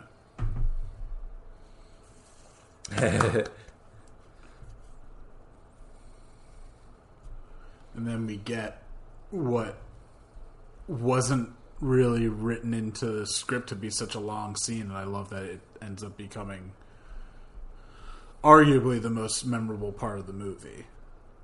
and which is maybe why we haven't seen the stairway scene yet. But maybe why that one wasn't necessary. it would just feel it's it's a much it's so the stairway scene. We'll just might as well share it now in case it doesn't happen. Is that I mean we said a little bit, but uh, William and I forget Zooey's character's name. Uh, but you know, once they're both back home, they have their mom listen to Stairway. So the full what like I think around like eight minutes, and they're just like jumping and playing air drums and air guitar in the background while she's just Frances McDormand's there, like headphones on, listening to it or whatever. I think, or I guess not headphones, but they're jumping around. They know what parts are playing. But yeah, so like a totally different, and it's like her. I don't know if she's supposed to be accepting it. I mean, hope maybe, maybe we'll get to see it, but it didn't sound like Cameron Crowe like it's supposed to be like a turning point for her. But she's at least listening to the music that's important to her children. Um. So yeah, it's a much different scene and use of like a full song, and even this, it's not the full song. They do a, they do a cut. So tiny dancer. I don't know if I could do a full song with that many people. Um, you know, well, I don't know if you have this muscle, but you know that muscle in you where like it's like, oh, we're getting a little corny in real life. You know, like that, like that to me. But when you're when you're in it, you're in it. So. Like they're musicians, Yeah. so- and also Elton John. This is like a contemporary song to them. Now it's like a great song. Yeah, like, Ma- like Madman Across the Water was a huge album. Yeah. it's it's such a such an amazing album, and had I think came out in seventy one or seventy two. So yeah, there you go. maybe as early as seventy, but still, yeah, just a huge, huge, I'm sure, influence to them at the you know with their their characters. Rock stars have kidnapped my son. Frances, even in this outfit, Oh my dig it. Goodness, jeez. I just like the thing is, she do like arts and crafts with her. she has set up her whole life where she thinks she's doing so right and being a great mother to her son because she does things differently. And she's seeing that her son is just like other kids, even though she almost wanted him not to be like other kids. She literally says before adolescence is a You just can't enforce certain things. I, I'm story my mom. It's not like a one she repeats all the time, but something she said enough that I remember it. Which is she really didn't want me to have like toy guns as like like you know not including like super soakers and, that Mm-hmm. and, now, kind of and stuff. now you collect guns. no, I don't have guns. uh, but you know just like. At least when we were younger, they still had some pre- pretty realistic, I guess. Like wait, wait, time out. Look at the can. Did you see? Like this just looks like footage they didn't clean up. Oh, there was a couple angles of it, right? Like this. Uh, I mean, it's just the yeah the solar flares. Yeah, it's they did. very. It looks very Dacia. Yeah.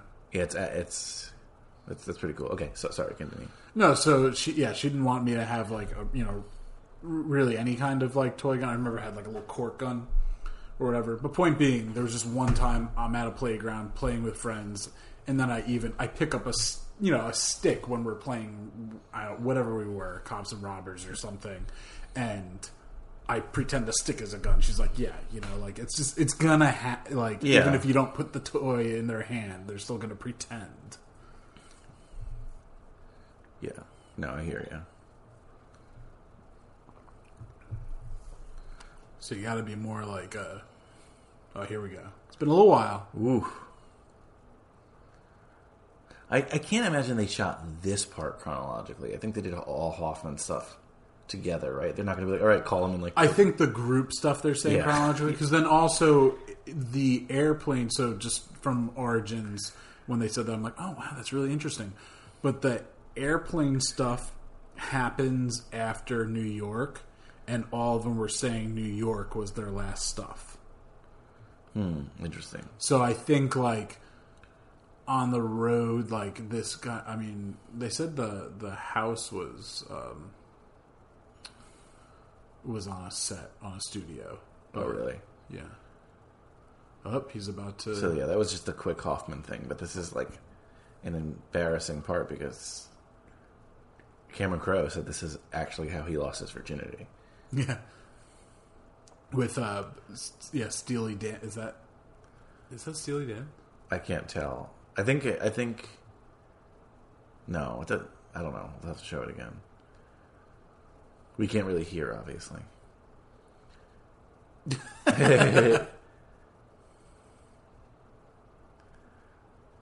I love her face. It's Yeah. just- But there's two reasons. Yes, he's like, "Oh, don't do that in front of me," but also maybe we could hang out.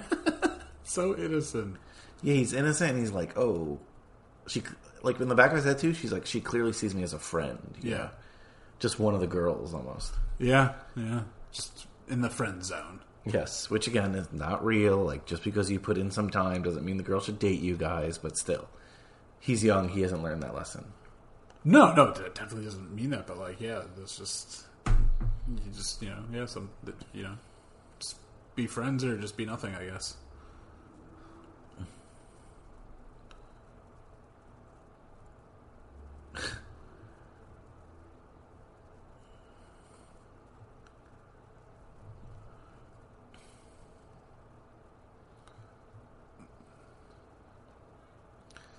God. He must die. Oh yeah, that's great. What I what a war cry. being very uncomfortable watching this this scene with my parents. I want like a streetwise quid, kid, quid, a streetwise kid who like because I'd be uncomfortable watching this with my kid. Yeah. Who like knows that he's be like, what's happening there, Dad? Like you know. That looks like actually Steely Dan Midnight Special on TV. She's watching. Weird.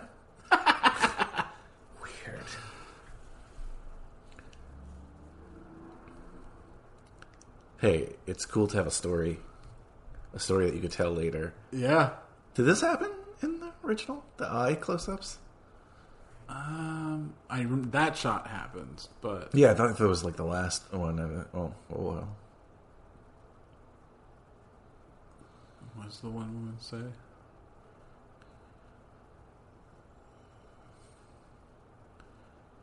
I hope we don't get more of this. okay, okay, thank you. Oh, this is when Ben calls. Oh, I love this. This is so oh, well Oh, yeah. written. Is it hello? Hello. Ben Von Torres. Hi, Ben Fong-Torres from Rolling Stone.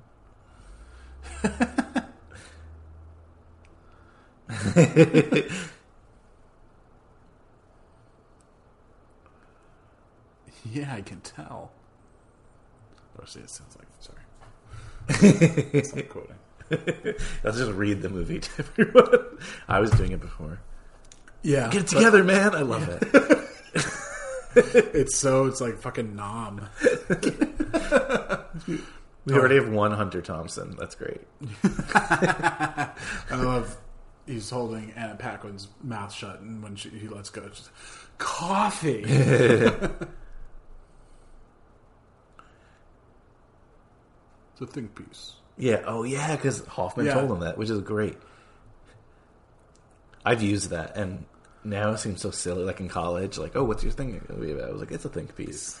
But now, like, everyone's seen Almost Famous. So the professor's probably like, you, fucking- like, you know what I mean?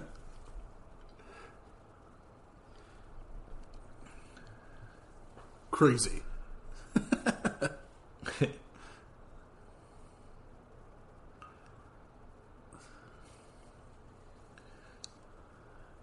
Any other state, you'd still be a virgin.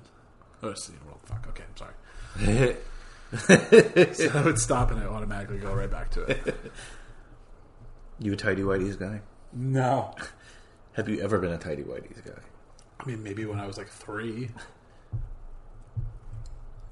Because like even as a, I'm talking about this, even as a kid, like wearing briefs, they were like cool stuff, right? Like they used to have like characters on your underwear. Uh, then- Yeah, like Batman. Yeah, yeah. You know?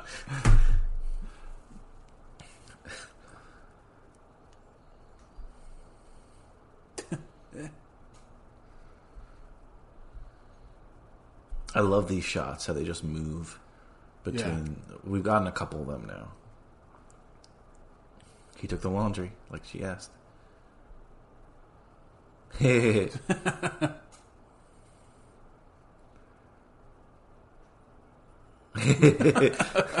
Coming in hot, Russ. Flipping off. So good. We've all been there. Oh, yeah. We've all been there. Oh. Too many nights. Too many mornings. Not in the not in this kind of way, um, but also just thinking about like people in a room or whatever. That would always be. I remember early days of college being like, "Oh yeah, this is a thing that's going to happen." Like you're stumbling back to you know, you're or I'm stumbling back to my dorm room. You're just walking down the hallway, and then all of a sudden you just hear like, ah. and you're like, "What? Come again? What? Please? Yeah." Oh, he's crying here. Does this happen in the movie? I don't think so. I feel like like Cameron Crowe kept the camera on. just Yeah. And it's not, I mean, for. Whoa, this is definitely not the original. No. It's a Polaroid shot.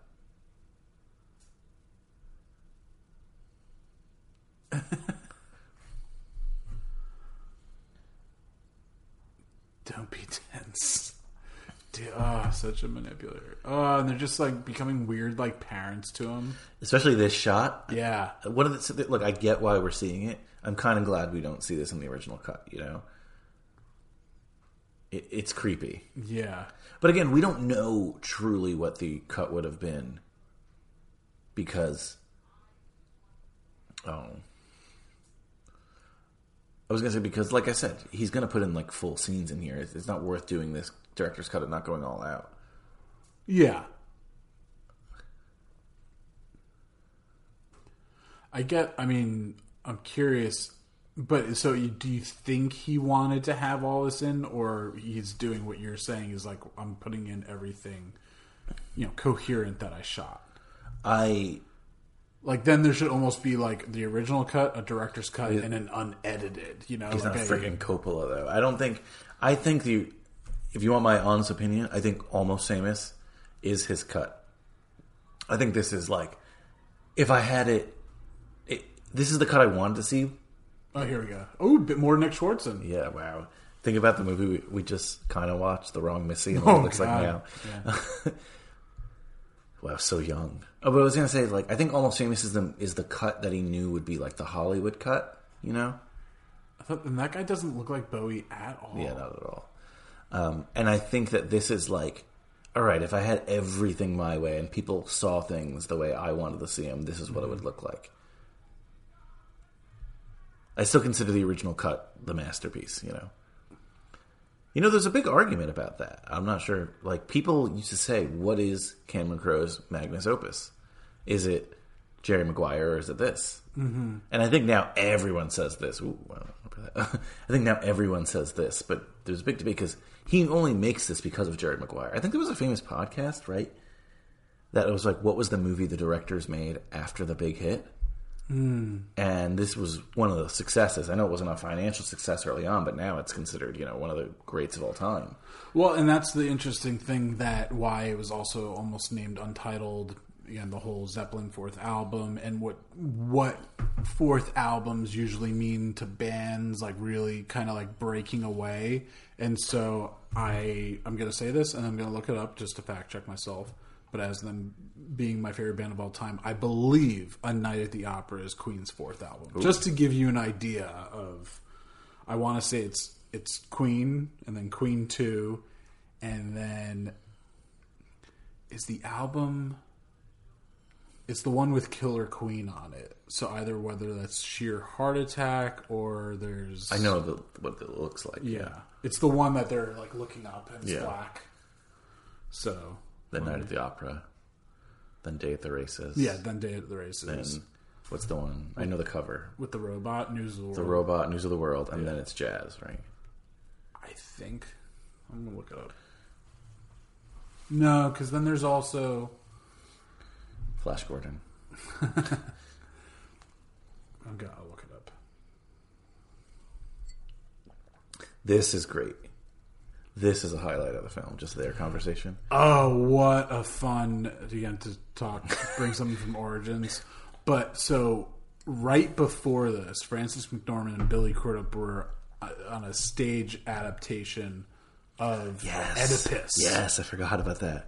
Together, yeah. Like and So they were like he- Oedipus and Oedipus's mom. I don't know. Yeah, what her name she is. plays his mom. He's Oedipus. She plays the mom. And so the first take of this, I, I guess. It, so it was on. Um, it, it's interesting because the way that they were telling it, it almost sounded like they were by one another because they both.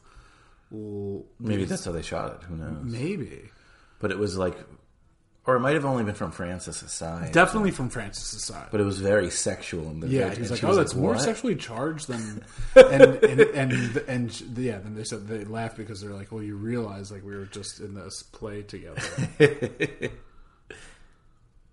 Which is weird, like because he's not that much younger than her. No, I think She definitely was aged up and he was aged down or something, right? I think he, she's like eleven or twelve years older. yeah. So try Michigan.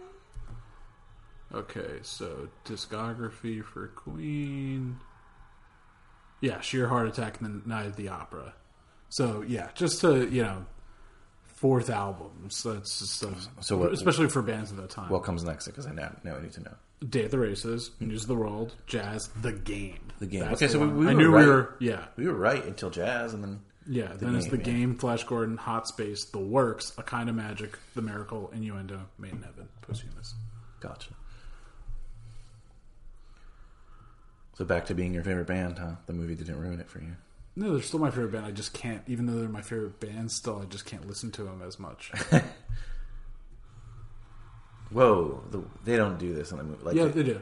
but not. To, I think it was a different shot. No, I thought it just pulls to him coming there. You could be right. Oh, you know what I think is in this movie when they eventually are in New York and they say they play at the Palladium, they do like play all four songs like Jesus. in a row or something. Jesus, we have about an hour left, so. But at least So what did I say like two hours and forty two minutes, right? Yeah, Yeah, and the original it was just like two oh five or something like that. two hours and two minutes. Yeah. No, so yeah, forty minutes longer. And considering we know one of those is an eight minute scene, well, if they do it, If they do it. you're right. A lot of Miller High Life here. Very popular beer of the era. Oh, is this uh, when they bring Jimmy Fallon? Yes. Yeah. Think about it. In this cut, he doesn't come into this movie till an hour and 40 minutes in. Is that how, yeah? Wow. It's crazy, right? Yeah, and just to hear his stories, like it just, I, I guess since they shot in order, that helped them build so much more of a bond. Because, like, when I'm like, he's not like he's in this movie a whole lot, but it just seems like he built such good friendships with everybody. So you watch The Last Dance, right? Yes. So like Steve Kerr is featured in that, and he's a really big deal. But He's the Croatian.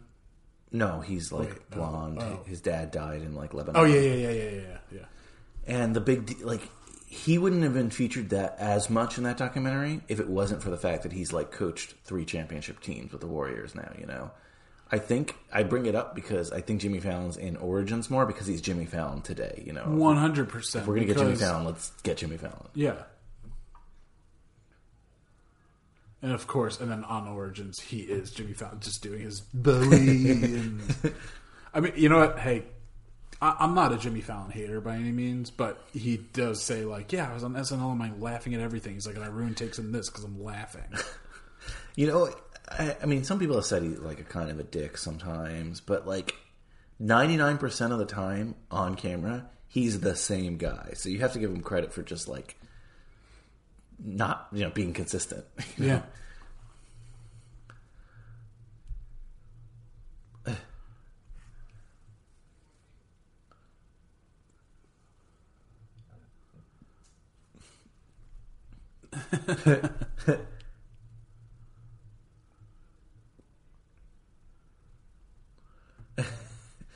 He's really young too.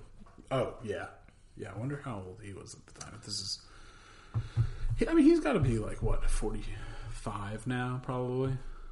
I mean, he was on SNL when we were in high school. Jimmy Fallon. Jimmy Fallon is forty five years old. So yeah, he's twenty five years old. Wow.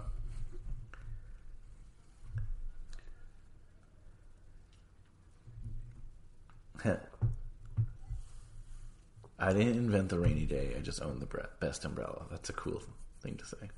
No, he he nails this part. He really does a fantastic job with the, like what this character stands for in the film. Cameron Crowe is a better director of these kind of people like Jimmy Fallon than Hoffman. That's, I mean, Hoffman's amazing in this, and Cameron Crowe does a great job, you know. But like, there was some tension there because he's not like an auteur. It's about like the writing and the story, and I think that's easier to communicate to a Jimmy Fallon. He's good at drafting from like this rawness and this more re- real characters, and and you get that from these actors that just don't have many credits to Mhm. their names. Whether I mean, you know, Billy Crudup again was in a bunch of you know stage performances, and even I mean Patrick Fugit was uh, he said he was like doing some stage acting, but this is his first movie. It's just crazy. And Jason Lee again. He's what the only in Kevin Smith films before Yeah. this, and skateboarder. Yeah. At the time when this is shot, you walk into this room, and it's a room of unknowns largely. I'm sorry. It's a room of unknowns. I'm saying at the Yeah, sorry, like yeah. in two, the '99 when they shot this. I always loved this, and I, every time I watch this film, I always forget that it happens Mhm. when she's just kind of dancing around this ballroom. It's such a nice image with all the garbage on the ground. Yeah, she's just like listening to the music in her head, and just She's so California, Kate Hudson. Like when you hear her on the oh yeah, you know, I'm a big like New York filmmaker, New York guy, but this is a very California film. you know, and Cameron Crowe is just so Yeah. California too. Absolutely. Maybe that's why there's So- so Hoffman Cal. tension. You know, Yeah. the curmudgeons are the New York actors, like Billy Crudup, Philip Seymour Hoffman, and it's definitely not as long in the original. Like it's just like briefing. Yeah. not brief, but um, you know what I mean. Like It's her dancing around and then now she's like more in solace. I always love this, like how they're just like fanned out. Yeah, I loved hearing that Billy Crudup was like tripping Jimmy Fallon. Oh yeah. Bye, He, Dolores. he says he was like so self conscious of it. You even see him like if, if the shot. oh, he almost tripped on the stairs. though. Uh, food scene. I guess. Fifty dollars in a case of Heineken. And that's Mitch Hedberg, the late comedian. Yes, yes. Which is so crazy. I feel like in another lifetime, Boston. Kyle, you could be a roadie. Oh yeah, that would be that would be awesome. I feel like that, like maybe not like this era. You're not so into the music as you were at the time, but a roadie in the '70s, Yeah, just like hang out with cool people, Drive a van, probably. lift heavy things. I was built to be a roadie. I really was. You're in the wrong era. Oh, Mitch Hedberg, don't do drugs. I know it's not probably. Well, who knows what's in there? Never mind. I was gonna say. I don't think we see that in the. no, he didn't have any talking. I don't think eh? any lines in the uh, original cut. If anything, it was just like talk, like throwing a card down, or like you know, it wasn't like that.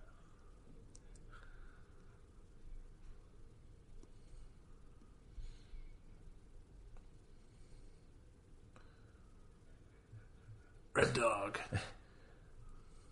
Is Red Dog one of your dad's friends?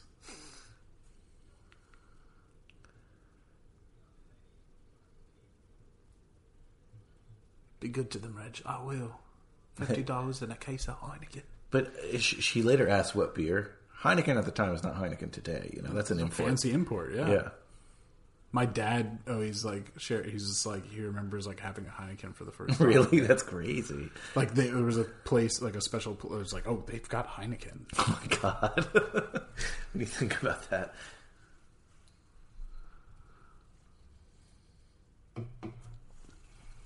I if I had to, if I have a child who's famous, my advice is going to be like if you have a significant other, Mhm. just make sure like you know, I don't know, but like it's tough to be on the road when you're young, everyone's partying, and be faithful. You know, it's a tough thing to do. I, I would I would advise against Being in a relationship. yeah, unless there was some kind of understanding. Yeah. You know. Yeah, I'd be like, yeah, it's just not worth it right now. This is new. Yes.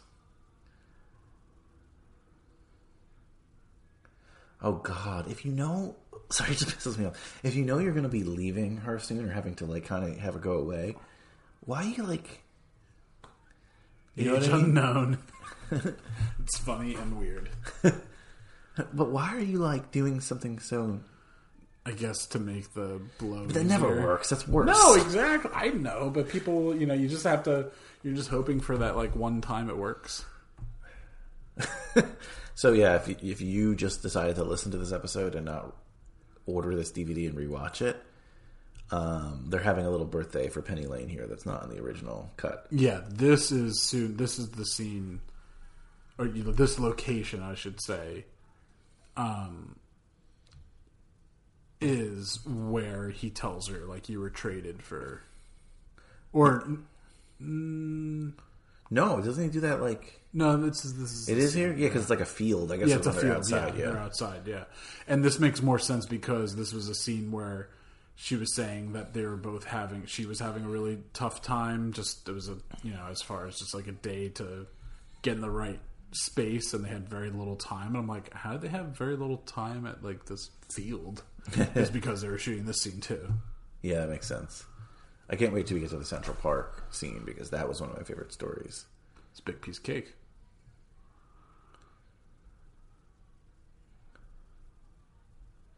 What's your favorite Kate Hudson movie that's not this? Some people say like this is her greatest film and she peaked at this point. I think that's mean, but That's mean, but it still might be her.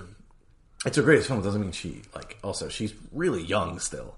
Yeah, She she has a full career ahead of her. She pretty much, you know, I don't think she's faded away or in, by any means. I think you know she does what she wants to do. I follow her on Instagram, and I'm in love with her.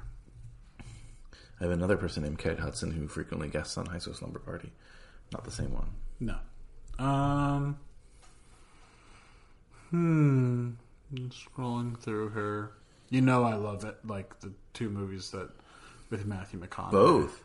Yeah. Fool's Gold? Yeah.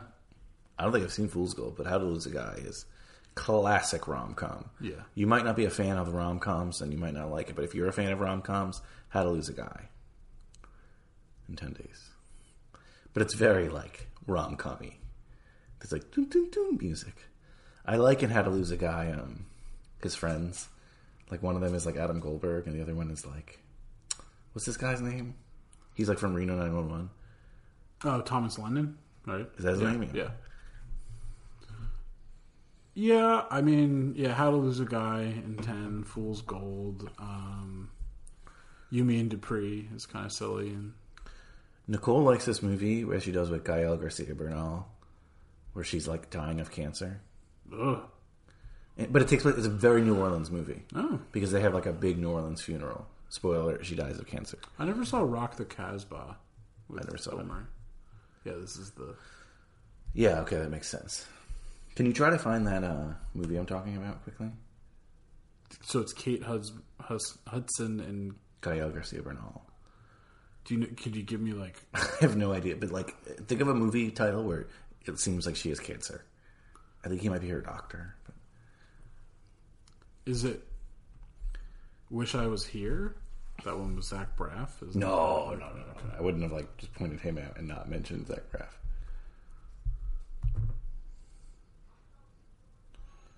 Let me see. Oh, A Little Bit of Heaven. That's what it's called. I never saw Yeah. it, but like I remember we were on a plane and Nicole was crying. directed by Nicole Kassell, who also directed. Let's see. Ooh, three episodes of uh, Watchmen season. Ouch, 4% Rotten Tomatoes, a little bit of heaven. 4%. 52% by the audience, so clearly, you know, it's hit or miss. Directed by someone that directs a lot of television. Gotcha. I thought that, know. So this is when, like you said, Peter Dinklage is in really uh, Kathy Bates. the enemy. So yeah, this is uh, when they have their little conversation about Whoopi how she was Goldberg. treated. Damn. Maybe it's underage. Definitely not four percent. Trust me, I've seen a lot worse movies. Even though I didn't watch this movie ent- entirely, but are you? Do you know Humble Pie? I no. Like, could you name a song? Like, because I can't, but like I know of, and if you like, oh, No, not off the top. of my yeah, me either.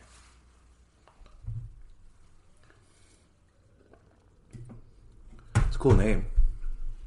Yeah, Foodie I'm de- I mean, foodie I'm, name. yeah. I mean, I'm definitely more familiar with like you know Frampton Comes Alive and that era of Frampton. What kind of beer? Oh, It's a Heineken, baby. Okay.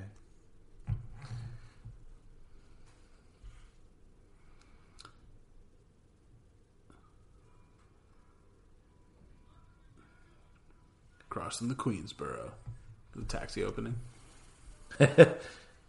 But I hate when uh, whenever they cross the Queensboro, They go in the wrong direction. they go in the wrong direction because it looks better. Yeah, But This now they they go in switch the it. right now they switched it. Yeah. You know, they probably went back and forth a couple times. that's what. Yeah, they, that's what they said. That because he was really Patrick was really loopy during all this, and Cameron was in a van falling by and like, "Wake up, Patrick!" Yeah, that's uh, something that I, I think we'll share in High School Slumber Party, but we'll share it here now too. Is that he, since he was shooting chronologically, it was his first film, that he was like dead at the end of this. Like he had to really, he was burnt out. Yeah, He didn't have the stamina for it, and you could kind of tell, but it also kind of works. It works. Everything. That's the one of the biggest things I took away from Origins was just how much, just the similarities between the actors, like you know, as their real life, mm-hmm. you know, a- as themselves, and just how it translated to their on-screen characters. Crazy. Leslie, Jeffrey. So the girlfriend is here. She always freaked me out a little bit. She looks great. Like she look. Oh God, I don't remember this. Yeah.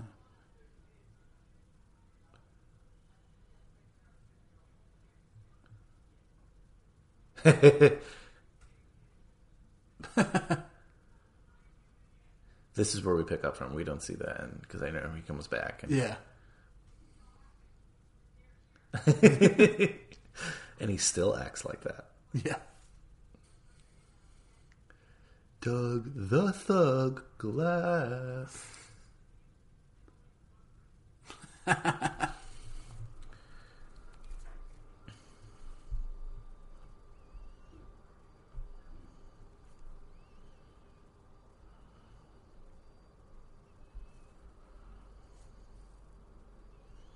Oh, it's gonna be the cover. Imagine being oh, and Annie Leibovitz is gonna shoot it. Wow. I mean, at the time, it's not like Annie Leibovitz is still well known, but I don't think like regular people knew Annie No, Leibovitz. no. Like, just yeah. I wonder which band was his first. uh cover. Yeah. Oh, I keep going. I'm not on your internet, so sorry. I was gonna look it up. What? I mean, that's a famous place, but I don't remember them like really highlighting that it was Max's Kansas City. Yeah, you need an ID, man.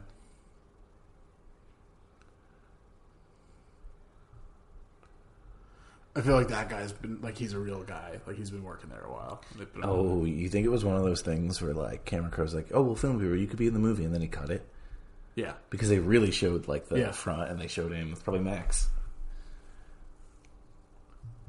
Opie. Oh my god, As a little send off for her character, I guess we never got like an official send. Yeah, and it's, they almost have something too. Like there's almost like one of those like sliding doors that he could have maybe just like fallen for her instead of Penny Lane. yeah, See, she almost is like, "Do I feel something about this guy?" yeah, exactly. Do I want that older English guitar rich guy? See, like, Yeah. I think if he puts theoretically, if he was into her and he put pressure there, like, "Oh no, stay with me," she might Yeah. have considered it.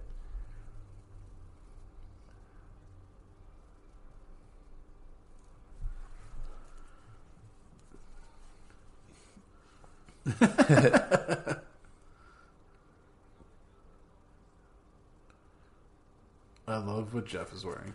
Yeah, it's great. Cover Rolling Stone. I need to look this up.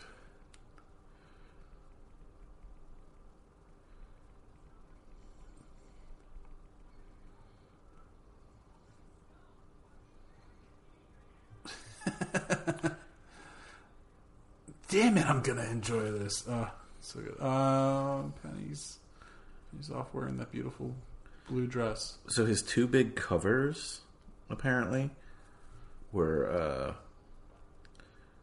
I don't know what was first.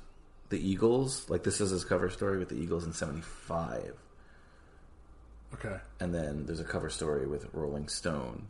Sorry, on Rolling Stone with Led Zeppelin, like around the same era. Mm.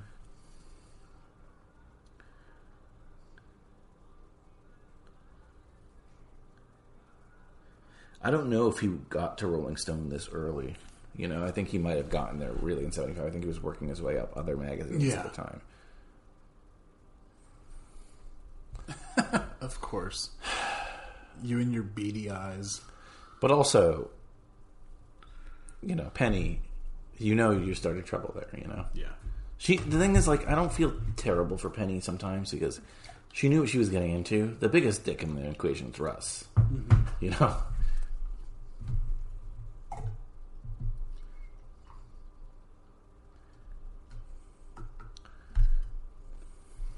I mean, she. If they are in a relationship where they're exclusive and that's what they said, Yeah, like you know what you're doing. Like she said it early in the film, like, oh no, he has a girlfriend. she just fell for him again. yeah. You know, she said she was retired and she fell for him. But and the girlfriend too, like knows.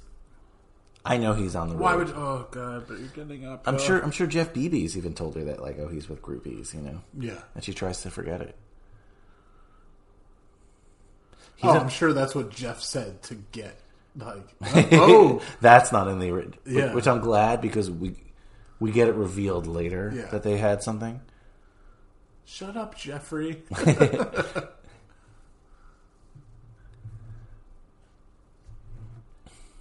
Yep. Is that right? No, never mind. That's right by the Queensboro Bridge. Yeah, okay. Always hard to shoot in New York because there's so many anachronisms. Right, like you might get a building that wasn't built at that time, but I think they do a pretty good job here. Yeah. It's just like the Upper East Side. Well, now he goes Now to the the plaza. plaza, yeah. yeah. Which they actually stayed at the plaza. Oh, because yeah, the, I mean, once we get to the Central Park scene, we'll get to maybe my favorite story from Origins. That's not Hoffman related.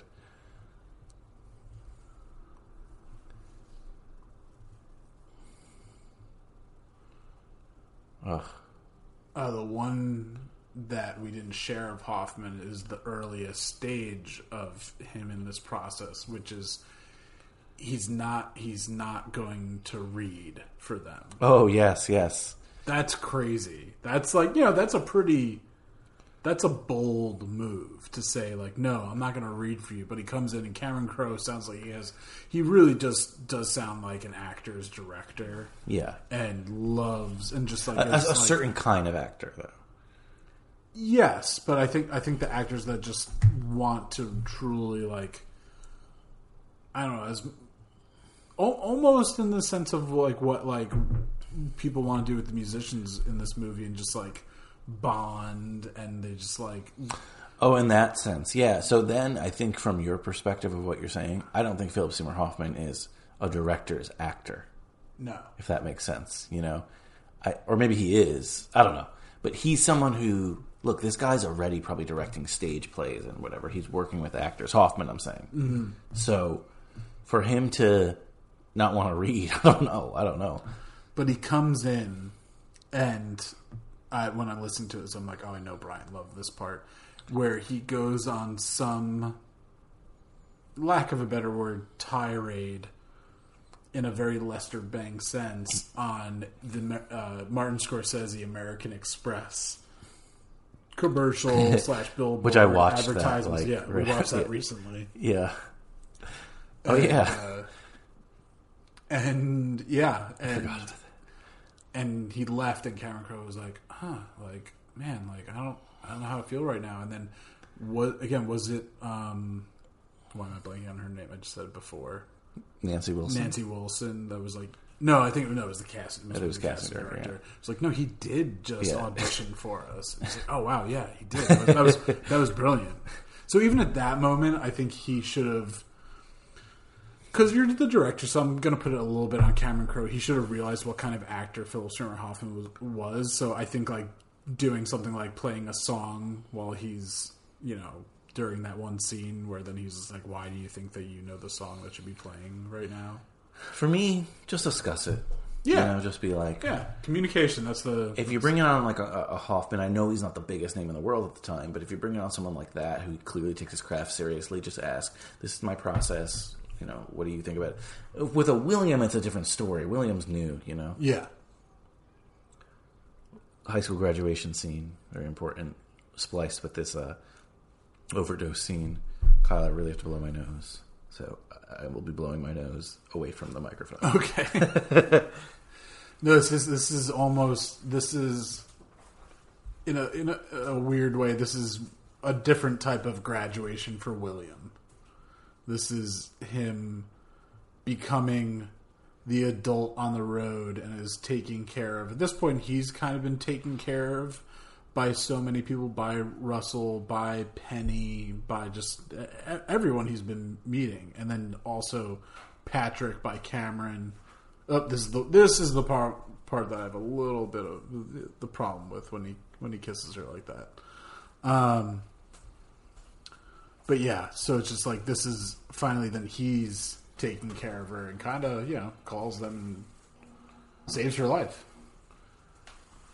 Again, at least sorry I'm back, but at least it didn't go further than kissing or whatever.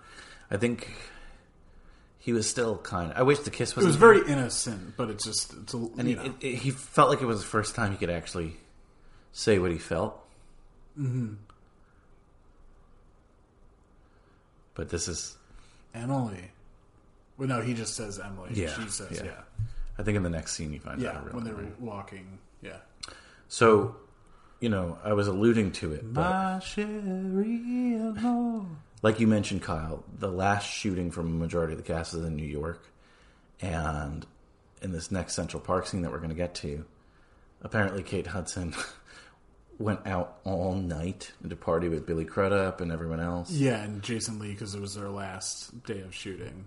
Yeah. The- you know, the two guys. I'm guessing they shot everything else in order, and then like maybe New York wasn't available to them till later in the film. Or- Yeah.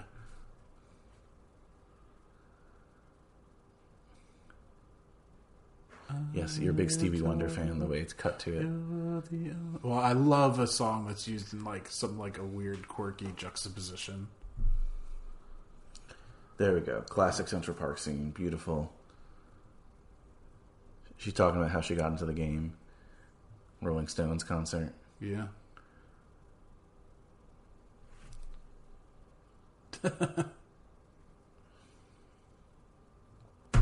But yeah, so she was actually like hungover and super tired. She didn't sleep at all. She looked like shit. I think that she said the makeup director was like, "Oh my god," or something like let Cameron see Yeah. like because like in your outfit from the night before. Oh, and that's my favorite part. He does. They're trying to kind of like hide her. He does see her and goes rock and roll.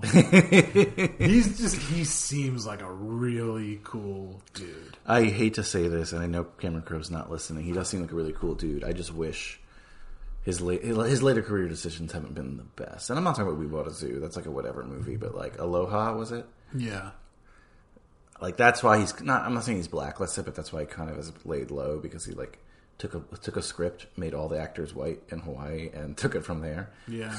not very popular thing to do. Today. I wanted to. They had that. sh- Uh, I think the TV series was called like Roadies or something like that. And I there was one season it was on Showtime and it was good. It was like the same thing like that. that like- was him. He did it. Yeah, and I was excited.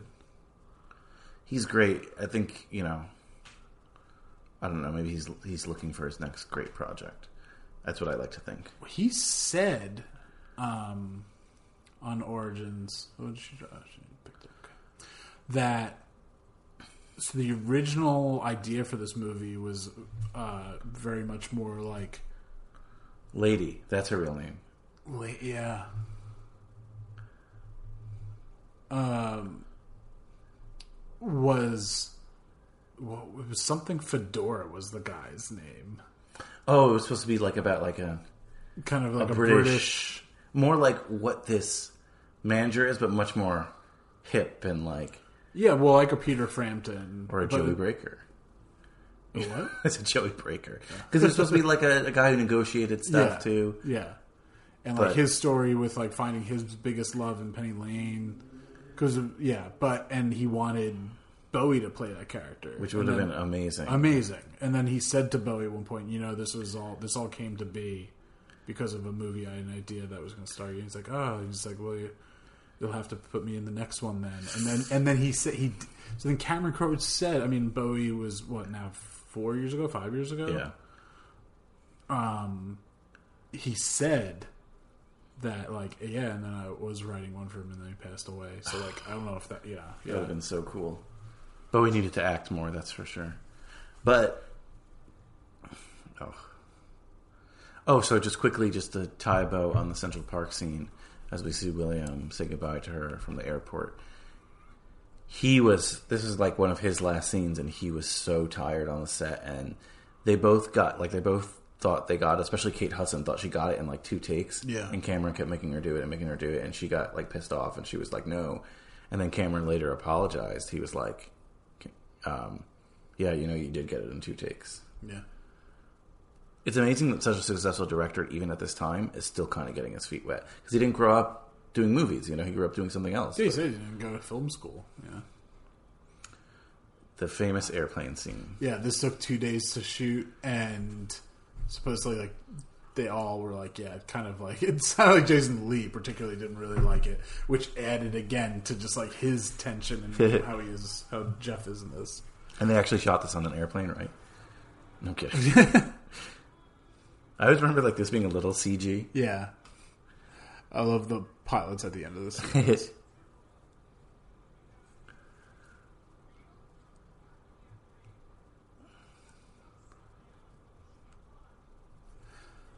I know the plane is supposed to make them get to gigs faster and stuff like that, but clearly it's a small plane that like not all their equipment is on. Obviously, not the roadies are on. So I'm assuming they're still on buses and tra- like a tractor trailer that drives to the next location. Uh, yes, that's what I imagine. Or I think I think some concerts will have two crews. Oh, one that yeah, one that goes ahead and sets up. Yeah, Yeah, so you're kind of it's like you're on one, the next one leaves the one and goes to the one. yes, after the that. sec Yeah. like the yeah. yeah. the one after that. Which you would think like, oh, I guess I'm like, oh, wouldn't that be more expensive? But you're doing twice the show, so you're making more money. Yeah.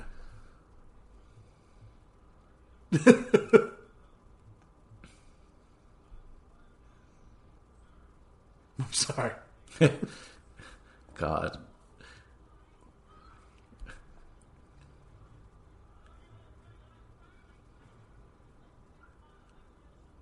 Oh God, I forgot about this. Martha.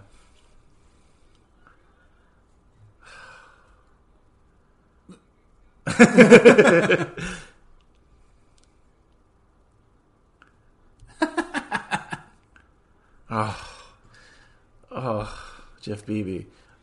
Did we miss when he has the Jeff Bebe band shirt? We must have. You must have, yeah. Unless it's at the end when they're fighting about what's in the Rolling Stone article, but whatever, we'll get there. Yeah. It's- he's not wrong.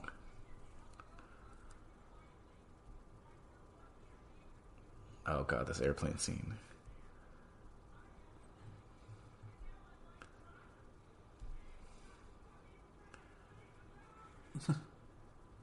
Peggy Sue, Peggy Sue. Oh, shut up. I love that. I love that. This is edited fantastic. Yeah, this was nominated for best editing. Oh, Oscars. awesome. Yeah. It only won best screenplay, Yeah, which but uh, what's her name? Kate Hudson was one of the favorites to win best supporting actress. yeah, But a Marcia Gay Harden won. She won the Golden Globe though.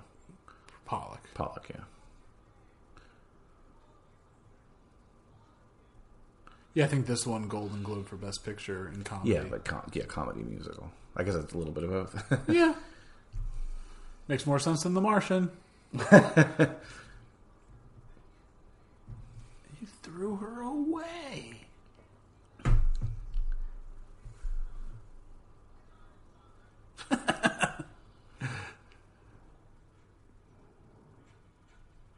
I think, just side note, that musicals could be in both categories for drama and comedy. I don't think. Yes.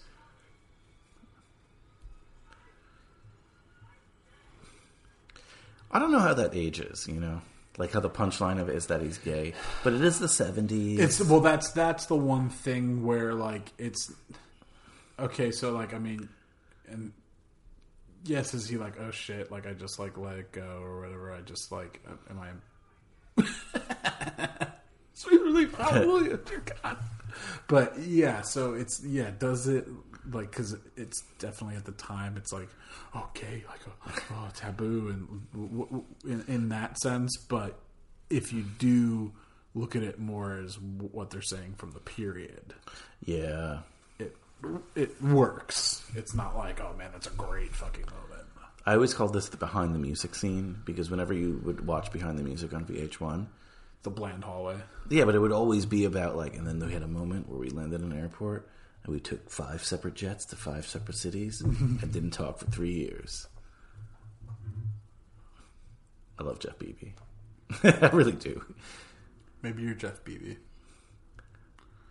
I think maybe like I'd I'd want to be Jeff Bebe, but I don't think I. No, I'm just saying when you said like if we have to say who's who. I just don't. Yeah, I I, I don't know. I'm not. No, I don't think either of us are any of them. That's why we're not successful. I love this. I love this. Write what you want. Can I get that in writing? That's what I would say. Can I get you recording saying right? It's such a nice moment, and then he's such a dick. Like that seems like the arc moment, right? Yeah, like you could have some movies where like he submits it, he writes Yeah. the article, he becomes famous, and then maybe he comes home and his mom's happy. Whatever. Yeah. But this is better, honestly.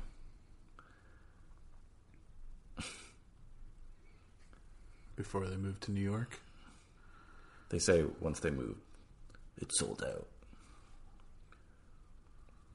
But how many like national magazines are based in San Francisco? You know. Yeah.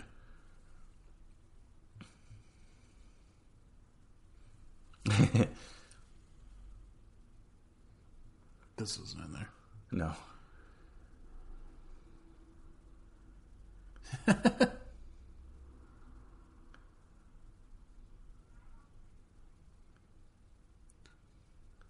I would have probably still lied. I'd be like, "Oh, you know, I just look young." Because like they've all remember this is the day of like not not computers like we have today. So when you're working on a cover story, everyone's fucking doing like everything, coloring it, you know. If it was me, I'd be like, "Fuck you." Yeah. Yep.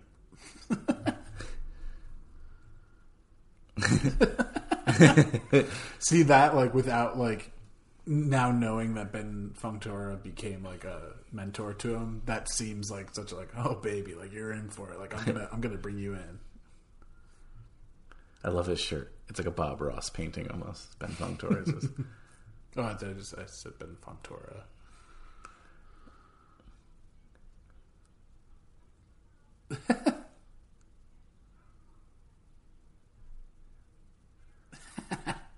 yeah, editing, fantastic. What did I just watch? Oh, we finally. I know you love uh, Jessica Chastain. Love Jessica Chastain. I'm assuming you've seen Molly's Game. Yeah. we wa- that was a movie that Danielle and I were supposed to see like on our like third date, and there, I guess I don't know, tickets were sold out for some reason. Mhm. It was a big movie. End up seeing like Darkest Hour instead.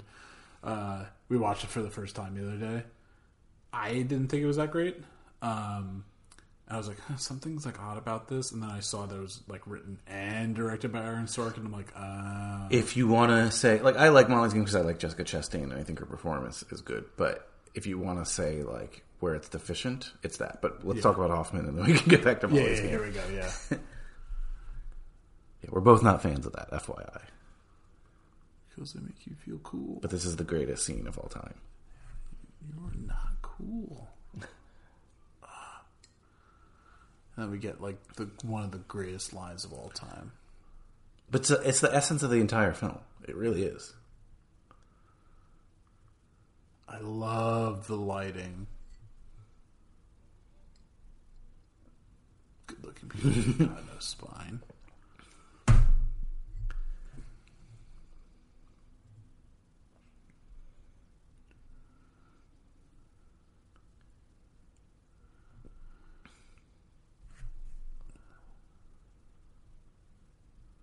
Love disguises sex and sex disguises love.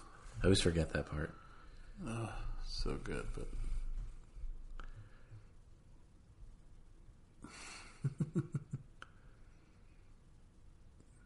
say it. Yeah, here we go. The only true currency in this bankrupt world is what you share with someone else who, when you're uncool.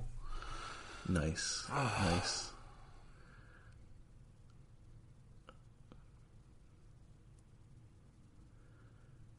I love it. Be honest and unmerciful. Ugh. Ugh.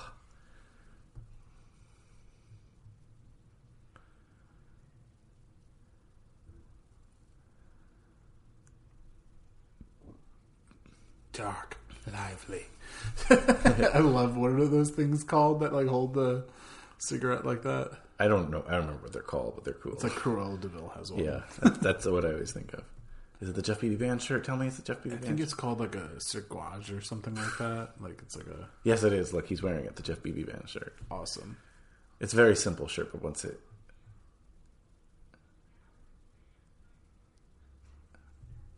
I love it. It's- We're like the average. It makes us seem like we're the average band trying to come to grips with success. It's like, hello, Yeah. it's literally what you are. Do a close up. You are a dick. This is when the bassist like says like See, Yeah. Jeff Bebe. That's so good. he kind of looks like a the kid. Oh yeah, I'm a golden god.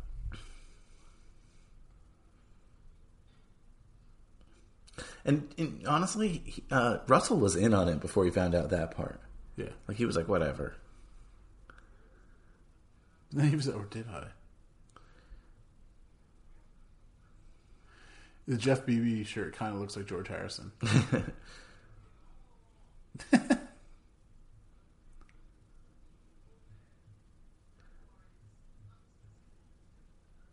Oh, this is extra. Yeah, they don't show like, oh shit. That's funny. Jimmy Fallon like I'm nervous about. Because now he's like linked with this band forever because all these guys know he murdered someone. Yeah. Well, not you know what I mean. Yeah.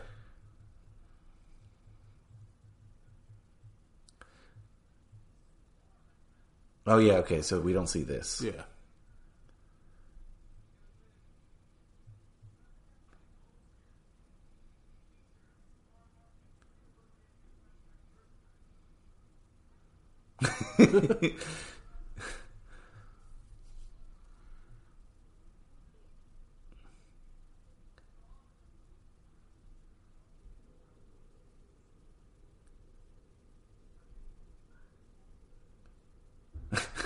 he's like right on.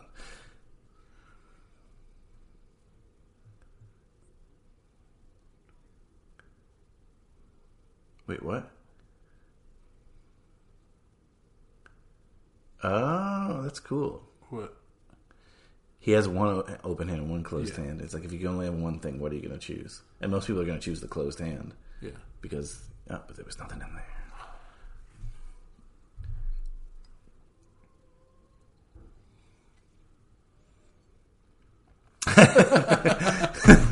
That's a great little extra thing. I, I, I get she's doing her job, but she's such a bitch. Sorry. Which, if they're, I don't, I don't know if she's based on a real person, but it is kind of not the greatest portrayal. Yeah.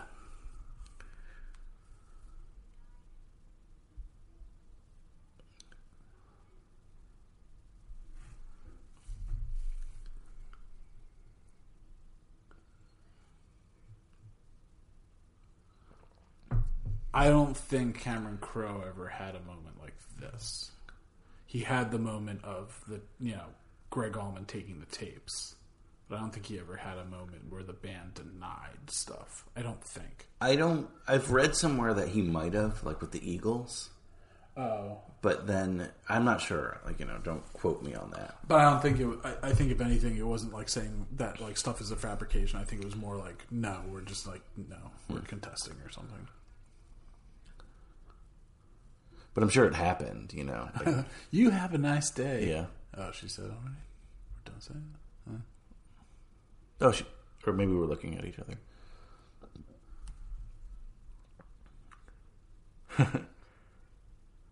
of her little curly. Yeah, it weirds me out. Anywhere in the world.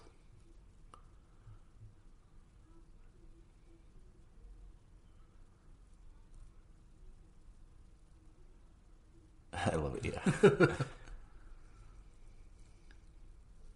when I first saw it, I thought he was going to go to Morocco. Yeah, it was going to yeah. end.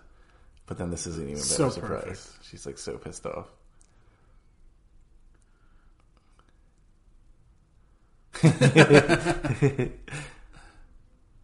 she gets both her children back. Yeah. Oh, happy mom. Oh. She looks like she's in like a Star Trek uniform. She fits in so well, like with I love it. She fits in so well, like with uh, she's such a throwback Zooey Deschanel, you know. Mm-hmm. But uh, she was in that like I forgive you. Or she was in the modern like hip with Hitchhiker's Guide to the Galaxy, where she Mhm. wear, wears very space age clothes as well. I didn't apologize. You're telegraphing lines, Kyle. Sorry. You're spoiling it for those few, few who got this DVD. I love that. I used to take those please do not disturbs from hotels. So either we're gonna get this scene here or we're not. Um, the stairway scene. I feel like collectively we might have gotten around 40 minute or like closer to 40 minutes that like if it's that 8 minutes listening to stairway like I don't I don't think let's put it this way I don't think we've only gotten 32 minutes of stuff you know Yeah, we're on. I don't know what we're on on the timestamp here, but in terms of our recording, it's like two hours and thirty minutes right now. okay yeah we can get this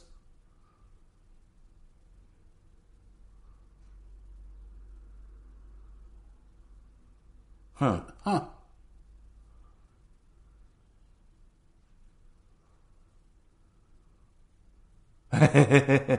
yeah, this is nice. They like make up. Yeah, but I get you know, but one of my one of my favorite shots at the end of the movie is when they're like leaning against and they hug on stage. True. Okay. Yeah. So that's just like a, such a nice simple thing. But I, I am liking this. As someone who, not that I'm a writer, a published writer, but as someone who writes, you write a lot of these scenes because you almost want to over get your point across. Mhm. And I guess we don't see it a lot, but sometimes they get shot. But when you're cutting it, you realize, oh, you're already getting that across. You Yeah. know. Well, because they both have such great smiles. They really like, and Yeah. just very natural. Yeah, because this this Cameron Crowe said that this is one of his favorite moments is, and just like a very important line in understanding what this movie, what those characters are about, what the music is about. That's great. Yeah.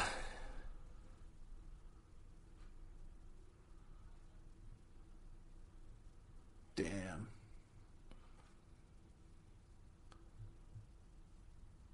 Interesting.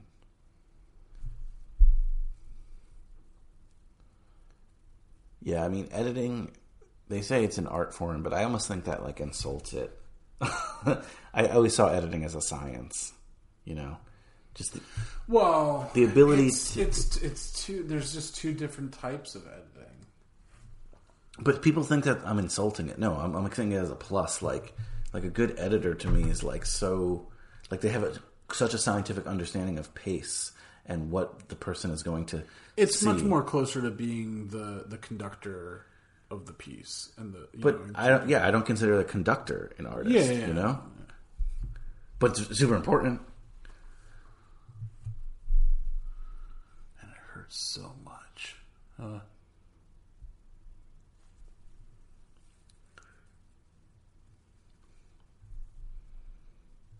I like the look of that kitchen. Yeah. I know you're a white wall guy, but No, I but like like, no, deep blues. I like blues. This room would be painted blue if I had my way.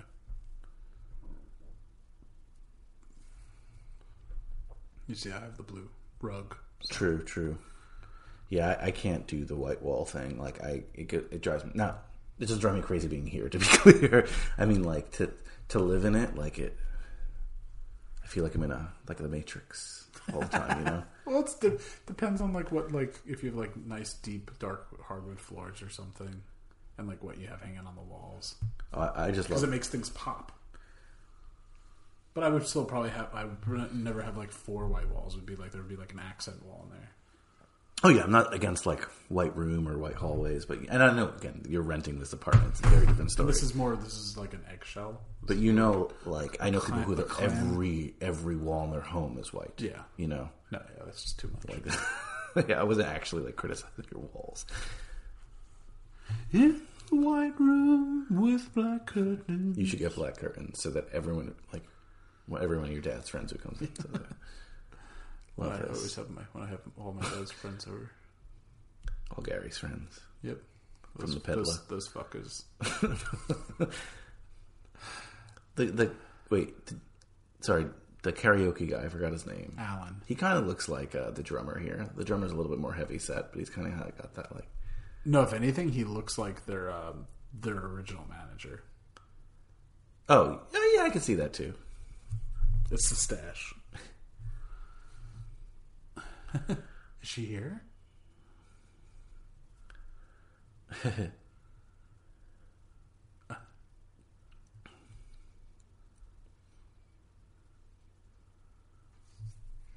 and this was something that they did a bunch of takes of, and Zooey Deschanel said she was just becoming so loose that she does this little like hip thing, Oh, and they kept it, which yeah. was yeah, which was something that like I always like from the first time I watched. I'm like, oh, that's, ni- that's nice. It was something I really I enjoyed. and then like he's like He starts, yeah, he's having a Keyser Söze moment, of putting it all together. Which I don't think this happened like this. I know um, Cameron Crowe has talked about. I don't even know if it was in Origins. It might have been. I know in other interviews he's talked about having uh, not what's the other Allman we said Gregg Allman in his bedroom apologizing Oh no, he didn't share that in Origins. Yeah, that's, that's wow, uh, that's awesome. or about something. I forgot what it was. Mm-hmm. It might it might have been the tapes. It might have been something else even. You know. And he just like combined the story, but it wasn't tricked from a trick from Penny Lane or anything like that. Mm-hmm. But it's such a great addition to it. The fact that he doesn't know, he comes in, he realizes it, and he's like, "I might as well apologize to this kid." Yes, that's the. Fu- I mean, do you think? Okay, he goes to Penny Lane. Do you think the only other way than her tricking him to go here is if he went and he met up with her and she's like, like, Apologize to William. Yeah. Yeah. I think he does it then, but I think his priority is not William; it's Penny. Yeah. you know.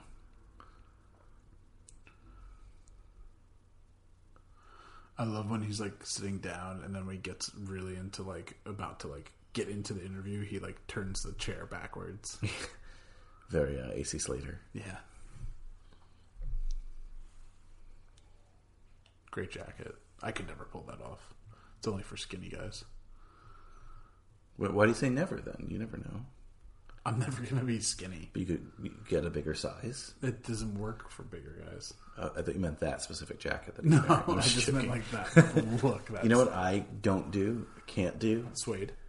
No, I mean, Oh, I okay. don't, but like just jeans and a white t-shirt. I know a lot of guys do that. Like that's not like. Have you ever seen me wear that? Like that's not. Yeah. That's not me. I don't know what.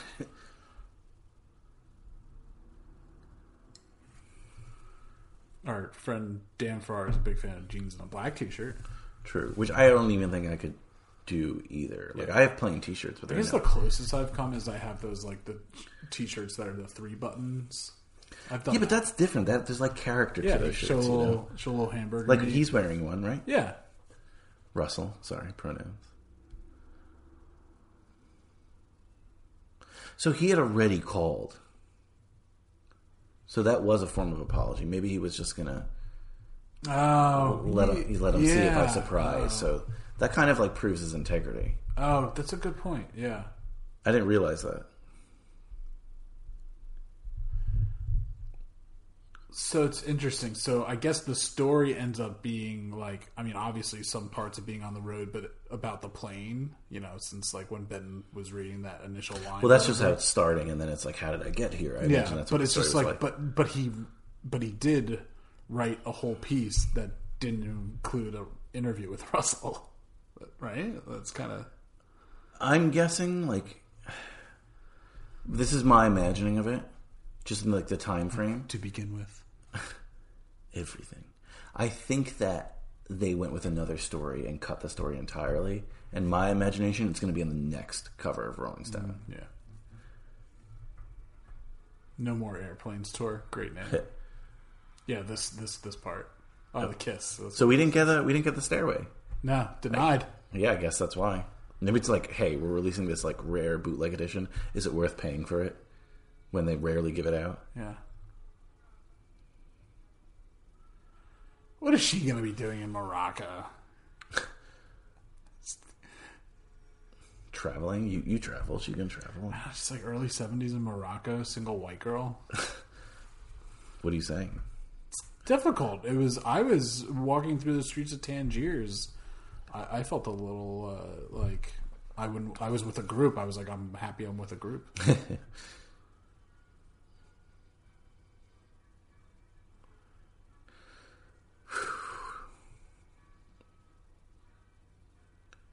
I guess we don't even get that full concert either, which is fine. I didn't need. Yeah. I didn't need four songs.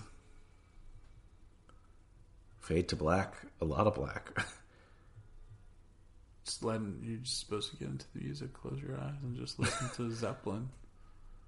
Did the TV shut up? Oh, okay.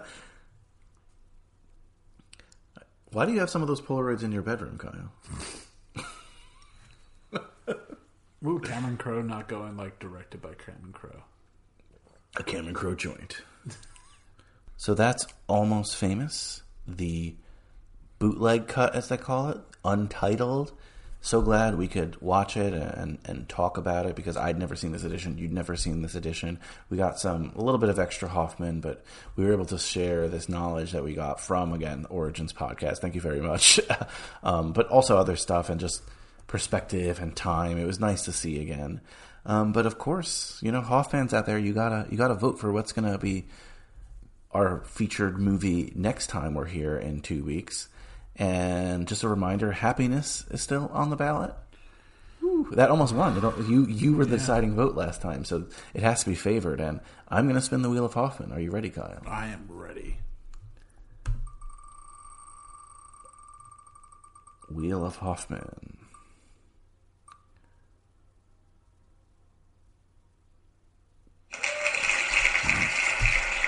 Sorry, this this wheel app has sound effects, but the winner is a Civil War tale, Cold Mountain. Ooh, wow. So Two- Cold Mountain versus Happiness. That's an interesting, two interesting of the battle. most different movies ever. I'm very curious who's going to win this one, Cold Mountain or Happiness. Uh, who do you think's going to win, Kyle? Happiness. Honestly, Hoff fans can be a little quirky, and I think you're right. You know, Cold Mountain. He was nominated for a Golden Globe, but you never hear people talk about him being in that film. No, no, and uh, you know it's a it's a small role. It's It's a good one, though. It's a good one though. So we shall see. What's the happiness runtime? I'm curious. Happiness runtime. Two hours and twenty minutes. Why? and Cold Mountain's not short. No, that's why I say that. So you know, we got some marathons. He was not in a lot of short movies. We'll put it that way. Runtime, Cold Mountain runtime, two hours and thirty four minutes. So, yeah, but Cold, but Cold Mountain will be fun. I like that movie, as if what I can remember. And Happiness, I've never watched it with another person. So that should be interesting. Well, first I'll go in terms of plugs because I alluded to it, Kyle. We're going to record High School Slumber Party together, and we'll be talking this film as well. So if you guys uh, listen to this and you're not sick of Almost Famous talk and you want more of the high school film talk, hop on High School Slumber Party. But we've been doing such fun, fun movies lately. I'm going to tell you what we have if everything goes as planned in September. So we just had, I mean, we ended the summer with Bill and Ted's Excellent Adventure and a Goofy movie. Wow. Almost Famous, as I mentioned, same day as this comes out. Then we have Fast Times at Ridgemont High. I wanted to do that Cameron Crowe thing. And I was like, let's keep it in the Cameron Crowe family. We're going to talk about Say Anything after that. Damn. Then Joey Lewandowski, if everything goes well, will be back. And we'll be talking The Babysitter 2, a sequel to a film we already talked about earlier. And that's coming out on Netflix soon. Then, I don't want to reveal too much, but the last one I'll say is after that, there's a new chess movie coming out with John Leguizamo, who you know I love. And you, you Kyle, you could probably guess who my guess is going to be for that one. Um. oh, I wish I was good at naming. What's that guy? What's the famous chess player? Bobby Fischer. Yeah. I wish I said. Tobey Maguire. Nope, Tobey Maguire. It, it's none other than our good friend John Harden, and that film's called Critical Thinking. So we got a lot of cool movies coming up on High School Slumber Party. But first and foremost, almost famous, and Kyle, of course, foodie films. Yeah, foodie films. Check it out, guys. Doing the whole. We're getting. We're getting close. Actually, I need to check it out because of the new system. I think some of when I did uh, like a handful of videos, those were counted as episodes, but I think they didn't transfer over with our new uh, f- system that we switched to with the cage. Ooh, so you might need to renumber. So I might need to renumber. But point being, we are getting close to. We're definitely in the 80s, if not the 90s. So getting close to the hundredth episode. Um, yeah. So just the we've got our movie episodes. We've got our first cut episodes. Had a couple of great interviews, great conversations recently. So check it out. Cut it out. It was, it was a good cadence. and of course, check out all the other fantastic podcasts, all part of the Cage Club Podcast Network family. That's cageclub.me. That's cageclub.me. Um, so, Kyle, uh, your your uh, your line is actually from this film, right? Oh man. Just you guys, just staying cool.